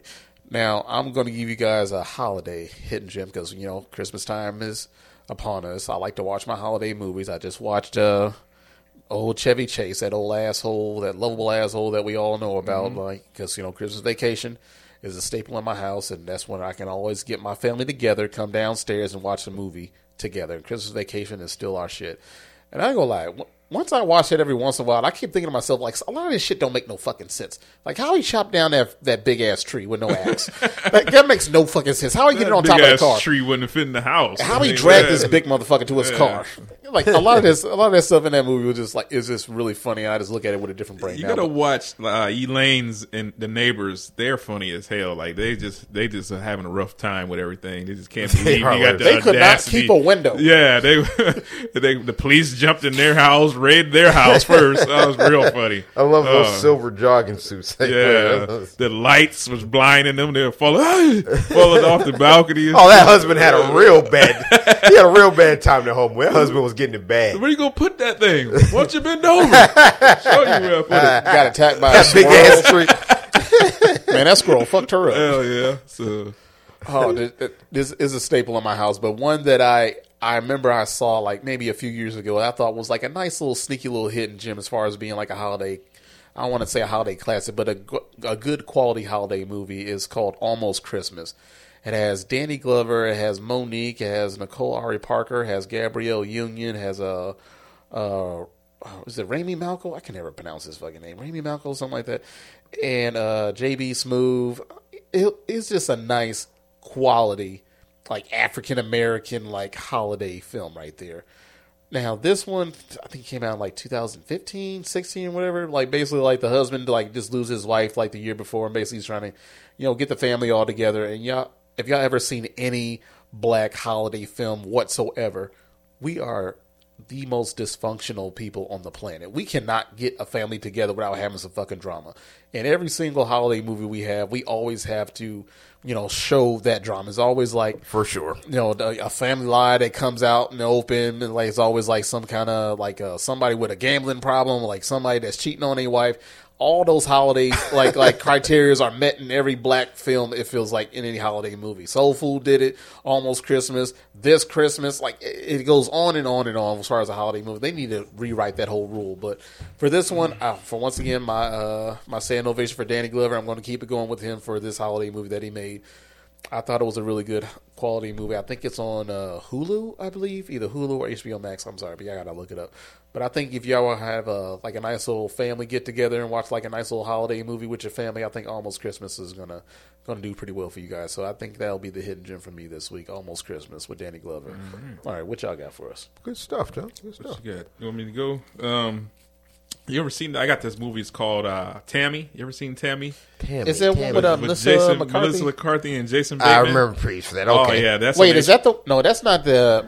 Oh damn, Tammy was. Damn, what the hell is I want the one I was thinking about with uh, Jason Bateman where she stole his identity? That's it. This is it. Yeah, Tammy. Oh, that was the one, Tammy. Yeah, yeah. Tammy stole uh, Jason Bateman. Didn't she steal Jason Bateman's? I thought Tammy was something else where she was like she was trying to rob a like a, a fucking like convenience store or well, some maybe dumb that's shit. maybe that's what I had. I had. Some. I think the me- one you're talking about with uh, Jason, I think it was called identity theft. Identity theft. That's the name of it. Identity theft. I was- remember oh, that one because I name- remember I- Jason Bateman. Yeah. his dry fucking humor always kills Yeah, me so every single time. that's the one I was thinking of was identity theft. Tammy, I've seen Tammy. She burned up that RV. She blew the Yes, RV up. that's Yeah, what it was. Yeah, yeah. She was working at like a uh, a fast food restaurant or something. But I'm gonna do identity theft with Jason Bateman because I like Jason Bateman so much.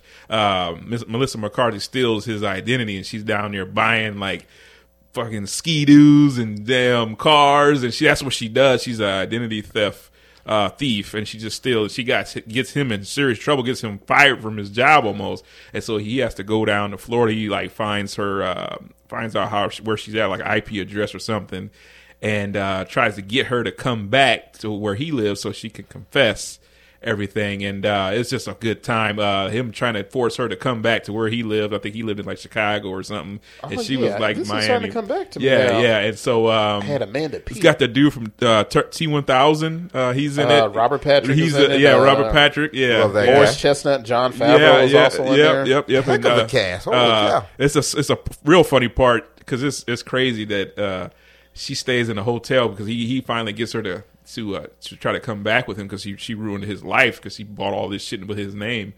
And uh, she's in there getting smashed by like a cowboy or something like with, with like white tidy whities on, and Jason Bateman just laying in the other bed with the pillow on his head. so and he's like this fat bitch, you know what I mean? Like he can't believe the audacity, and it's just hilarious. It's funny as hell. That movie Funny. was really funny. It's funny, and uh, they end up having a good time. They end up actually becoming like pretty cool at the end. She ends up going to jail for everything she did, but she gets out and. Um, Oh, don't he like visit her? At the yeah, end of the he movie, actually gets her a new life at the end, like to help her get back on her feet because she wasn't a bad person. She just had a bad upbringing, and that's all she knew how to do was steal and, and manipulate, and and that's how she got by. By just she just stealing credit cards and stuff like that. So identity theft. I wanted to say Tammy because I I thought her name was Tammy, but that is a movie called Tammy. But um, Yeah, I remember I saw both those. Yeah. like Melissa McCarthy. She's under. She's she underrated. She is funny. underrated. She She's was one of the hottest things smoking in Hollywood Oh for yeah, a while. oh yeah. So yeah, she was uh, like kind of like the it girl that Hollywood was like really pushing forward, and until she made that damn Ghostbusters movie. yeah, she was uh, on a pretty good roll. Yeah, so um, I think that's on Amazon, Identity Theft, and then Tammy is actually on HBO Max. So if you want to watch that one too, but if you like Melissa McCarthy, you like Jason Bateman, you got uh, Morris Chestnut in there. Uh, it's a good time. It's a really good, funny movie. Nice little date night movie, Friday, whatever, Saturday night. So No, because I yeah. got I got a little bit of a crush on Melissa. I don't think she's bad. She's not ugly No, or she, nothing. no, she she's, looks she's pretty, really very pretty, and, yeah. if, and if she's funny, Yeah. that I find that far more attractive. yeah, than and looks. she's hilarious. If yeah. you hilarious, man, I'm gonna be looking at you like, man, look at this yeah. sexy Yeah. ass funny Yeah. girl over here. Yeah. That is going a big turn on. Yeah. So him, her, and Jason Bateman got a uh, a unique dynamic there. So that's that was a funny time for me. So yeah. No, because I remember for real, like, uh, what was that one part in the movie where she tried to make a run for it, And she and she was like sprinting, and he was like walking right beside her. It's like, where are you going? Like for real? Oh man, she was crazy. She wrecked it. She wrecked the van that had the T one thousand. Robert, what's his name? Robert Patrick. Robert. Yep. She wrecked him, and he flipped all over in the van and broke his neck damn near. So yeah, it's a good time. It's a funny movie. She she's definitely uh, gonna have you laughing. So it was definitely a lot better than that that damn movie she made with Sandra Bullock. oh yeah, actually I watched that Strike Force or whatever the hell they No, called man, it. it was like uh, something Heat or something. Like Oh that. yeah, yeah, yeah, yeah, yeah. I thought you. Were I can't. I can't remember exactly what it was, but I kept thinking like, man, this movie could have been so much Yeah, better. she Like actually this did- whole buddy cop movie with Sandra Bullock and Melissa McCarthy, it just didn't hit the spot. Yeah, she did a good job in this one, though. No, I remember that. Was, that was that was low key like one of, one of the funnier movies that I've seen with Jason Bateman in, and I thought that was really good. All right, Ryan, that's in this with a bang. What you got for us? My motivation for my uh, hidden gem came off an internet rumor that's going around right now where they're saying that they think they know who the next James Bond is going to be. Have Oh, you guys heard? uh, the one uh, Quicksilver guy? Exactly. I heard about Taylor that too. Johnson. I'm not mad at that. I'm not. I'm not totally mad at that It could be. It could be worse. I- because I, I, thought he did really good in Bullet Train. He Have you seen that one? I have, which I enjoyed actually. Bullet Train was Bullet Train was actually really good. Thank God for uh, not Amazon, but Netflix finally putting that out on the stream. I thought that movie was really funny. It was hilarious. Um, yeah, Michael Shannon uh, popped up. I didn't know he was in it till I saw it. Shocked to see uh, Ryan Reynolds cameo in there. I didn't. I know. I get that- tired of his fucking cameos. Good lord, where that was so. He just will not sit down somewhere. He will not. Jesus Man, Christ. Ryan Reynolds, man, can't you just just sit back and make another Deadpool? he needs to. Uh, that may, actually made me a fan of his. I was never a huge fan. I thought he ruined the Blade franchise actually, but um, he did. yes, it, did- it wasn't all his fault. But Yeah, it was. He he completely ruined that movie for me. Him and his That want to be funny ass. I'm like, man, sit the fuck down somewhere, Ah, Ryan Reynolds. this is like not Wesley what I Snipes signed is on screen. Know who you're with. I didn't. I didn't go to see that to see a, a, comedy with uh, the other girl, uh, Oh, Jessica Biel, Jessica Biel. Yeah, they try to put two of the hottest actors of the time in there. beautiful woman, but not a great actor. Not a great actress. Uh, she's good running from chainsaws, but yeah, other than that, Oh, damn, I forgot she was in that. yeah, she was one of the better remakes actually. Okay. Um, but um, at least they're trying to cast somebody who's over the age of thirty. I don't like the idea of a young punk James Bond. This has to be a grown ass man with life experience who can handle himself in any room. You can't have anybody under the age of thirty, so it could be worse. I still think we are going to miss out on the perfect James Bond, which is Idris Elba. So I don't think we're going to get that, and it's a long shot. But with Amazon owning MGM now, their go-to guy is Michael B. Jordan. So if it's not going to be my Idris Elba, it looks like, even though I think he's perfect, don't be surprised if they really swing for the fences and go and Amazon goes with their go-to actor, Michael B. Jordan, for the next James Bond. You heard it here first. Nah, that wouldn't work. He's got range. That's that's not. I think Idris Elba's perfect. Yeah, but to play a spy though, uh, you got to be like we're talking about Michael B. Jordan or Idris Elba. uh, Michael B. Jordan, I- Idris Elba. I, uh, yeah, he could, but the problem is, I, I think they they waited too long for that window for him. I think he's a little bit too old. He can't. You got to have like at least a ten year run. I, I hear you. I, I really Like think. like, granted, he's in good shape, but I think you wanted to see him like you know younger, like how Daniel Craig started out. Well, he was mid thirties, and keep in mind, uh, Pierce Brosnan was mid to late forties when he was in his first movie, Goldeneye. Well, yeah, well, he's aging like wine. True, Tr- very true. He's still doing action movies now at his age right now. So Yeah, he I'm was not- Black I'm not- Adam. He was still Black. yeah, uh, yeah, I'm I'm not too mad at that. But I, if Idris Elba was like Stringer Bell, like that age, like yeah. Per- I- but right now, no. Like it, like John Boyega has a better chance of being James Bond than uh, Idris Elba. I, I, hear. I hear that, and I, I, I don't think um, you just have to be over the age of thirty. So I do think you could play into his age element in that, because uh, by far Daniel Craig was the most physical James Bond. You just have to have charisma and look good in a suit, and you're James Bond. Doesn't matter what color you are, got to have charisma, look good in a suit, and you gotta people gotta believe that you can bang any girl in the room. With that in mind, this was inspiration for my hidden gem. Up until Daniel Craig made Casino Royale, my favorite James Bond movie was the first movie that Roger Moore made, and that is Live and Let Die from 1973. Now, Casino Royale was still my favorite, but I hate that damn theme song that starts the movie out. Um, like the, all James Bond movies start with the with the title cards and the theme song playing. But by far the best James Bond opening credit scene with the theme song is Live and Let Die with starring Roger Moore by Paul McCartney of Beatles fame. That Live and Let Die song is fucking awesome. And one of the only James Bond movies with a predominantly black cast. Uh, not the main reason why I like it, but it freaking works. I've never seen any of the Roger Moore ones, so I'm gonna I'm not gonna chime in on that one. please do yourself a favor. Um, Moonraker is one of the worst ones you will ever see in your life. It came off the Star Wars hype. It sucks. But Live and Let Die and For Your Eyes Only are good James Bond movies. This was uh, Roger Moore's first James Bond movie, and it's it's pretty freaking awesome. Uh, real live stunts. You can there's a pretty awesome car chase halfway through the movie no CGI, just stunt drivers, good filmmaking. You'll see a stuntman jump on the backs of three or four crocodiles to get out of, off out of a trap, and great stunt work. No CGI. Arnold Schwarzenegger racer alligators. These are real alligators where stuntman put his life in danger to jump off to escape one of the bad guys' plans. And real quick synopsis James Bond is investigating a few murders of some other British secret agents, and he comes into contact with a heroin dealer in Louisiana by the name of Mr. Big.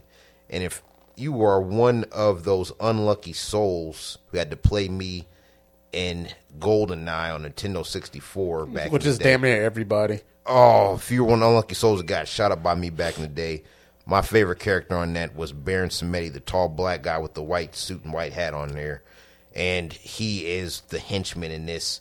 Um, freaking awesome, uh, Mr. Big. He's played by the guy from Homicide: Life on the Streets, and uh, what the it's like uh, what the heck is that guy's name? Did I write it down? uh, Kotto, I think it is. But the black guy from Homicide: Life on the Streets, that guy. And if you're a fan of the original Alien movie, like I am, the black guy that got killed in that, so that should put a face on him. But yeah, uh, one of the longest running franchises of all time. I hope they get this next casting right. I thought Daniel Craig did a great job as James Bond. And uh, yeah, this is one of the more important roles in all of Hollywood. I don't hate Aaron Tyler J- Johnson as casting, but I hope I hope they keep going around. He's a Maybe- good. He's a good actor. He's not. I he's, I don't see him. prove me wrong. If you cast him, prove me wrong because I didn't think Daniel Craig would work either. And Casino Royale ended up being my favorite James Bond movie. But up until that time, and I'm a huge fan of all the Pierce Brosnan movies except uh, the third one. So I love eh, the much lambasted one with Halle Berry. I like, but he made one before that that had uh, Denise Richards in it. Everybody hates that one. Oh my god, I was so hyped for that, and it sucks so bad. So yeah, um, Live and Let Die, 1973. Action fan, James Bond fan. If you haven't seen it, put that on your watch list. An underrated classic. Okay. I I am not mad at that at all. Not mad at that at all. Uh, gentlemen, another great episode. Now I'm looking forward to watching uh, Avatar this Oh, weekend. yeah. Hopefully, we can all go to the same theater. Ryan, I'm sure you're gonna bootleg it somewhere. no, no I, it's- I, I can't. I have. it. You gotta get you some of them old bootleg. school uh, 3D glasses with the red and blue. Yeah, The open shit- up some old cereal boxes. See Come if I in a box of Cheerios. Oh, shit. yeah, it's like, yeah. oh man, That'll work. oh, that'll be the worst 3D movie ever. like, I don't think James Cameron wanted me to watch like this. Yeah. Like, like these avatars look really, really fucked up. a little blurry here. Uh, yeah, but I but I hope y'all have a good time watching it this weekend. If we don't see it in the same theater, at the very least, whoever sees it first, just give me a heads up if Mm-hmm. it's actually going to be all the way worth it. Because if it's if it's not, I'll just push my shit all the way to Sunday. I'll just take That the might be the day there. I see I'll, I'll go to like a you know little matinee, save me a few bucks. Because I'm not looking forward to like spending all that damn money. I'm going to try to get one of my kids sick and keep their ass. That's a great parenting. Yeah. I'm like, man, you got the sniffles, man. Sit your ass down, man. There ain't no way in hell you come to a theater and spreading your germs to other people, man. We gotta be responsible like that. I like that. No, I I try my best to save money. It's Christmas time, man. Like shit, the last Hell thing you yeah. need right now is a, another big ass bill, and the last thing we want is to go spend money on you know people that don't even watch the movie because you know how my wife falls asleep at any damn thing. I do not need her falling asleep on Avatar with those 3D glasses on. I'm gonna be mad as hell. I'm like, give me my thirty dollars back. Yeah, you wasted my money. I don't see how she can. She'd probably be up for that one. You'd be surprised, man. I, I know people that fall asleep in the middle of a club. It's weird. They can fall asleep any damn I'm, I'm one of those people. Actually, I can fall asleep anywhere, Oh, man, even but- for stuff I'm excited about. Like, yeah, Sean saw me. I was hyped for that new Batman movie that came out Oh, this year. yep, this came near Oh, to go yeah, to I sleep. remember. I remember you did say Just you came fell near to go to sleep. You and the dude, dude be, uh, in front of us was knocked out, or next to us. It was a guy next to us, and Ryan was sitting here, and me and uh, Lacey was sitting here, and Ryan was. Uh, the guy next to her was sleep and Ryan sleep, and then all the quiet parts is them two snoring. Everybody looking back like, "Yeah, who is that? Man, I'm looking straight ahead like, ain't me. And uh, both of them just knocked out. But that dude next, Ryan finally woke up with the dude on the other side of us. He came there just to sleep. He didn't eat none of his popcorn. His popcorn never been touched. I was like, God, man, this dude came here just to get a nap. There's a dude with a Batman suit. Oh yeah, him. big ass Batman walking around. Man, Oh, that's Uh, that's funny. yeah, yeah, that's so- fucking funny. man. Sorry, but I, uh, sorry. I know Lacey was probably pissed. Like, dude, sleep with my boyfriend. Get your get your ass off my you boyfriend, right? was knocked out, man. Dude came here just to go to sleep, That man. pissed me off when I hear somebody falling asleep. I'm like, man, wake your ass up, man. Hell You coulda- yeah. you could have went home for that bullshit, man. No, man, but ain't, hate ain't, no, ain't gonna be no falling asleep on this one, man. Just- It's too much money. it's gonna it's gonna be a good uh, cinema weekend. I'm gonna watch Emancipation. I'm gonna get my bias out of the way, and I'm gonna try to watch Avatar at least once. If it's really good, I'll go watch it twice. But you know, I'm I'm not going to hold my breath for something that's going to be amazing unless he did something completely different that he did in the first one. I'm just going to be somewhat mild on my excitement, so I'll just hold back on a little bit. I think we're all in that boat. Yeah, we're we're not holding our breath. We're not super excited, but I think we all know this is a movie we need to see in the theater to fully appreciate. Yeah, for So sure. that, that's worth getting excited about at the very least. All right. Well, ladies and gentlemen, thank y'all for tuning in to Cinemax Savants. Once again, the greatest podcast in the world. You can find us on iTunes. You can find us on Apple Podcasts, iHeartRadio, pretty much everywhere you find your podcast. That's where we are. Look us up on Facebook. Like, subscribe, share this episode with your family and friends. And hope you guys have a good weekend and have a good night, everybody. See you all next week. Good night.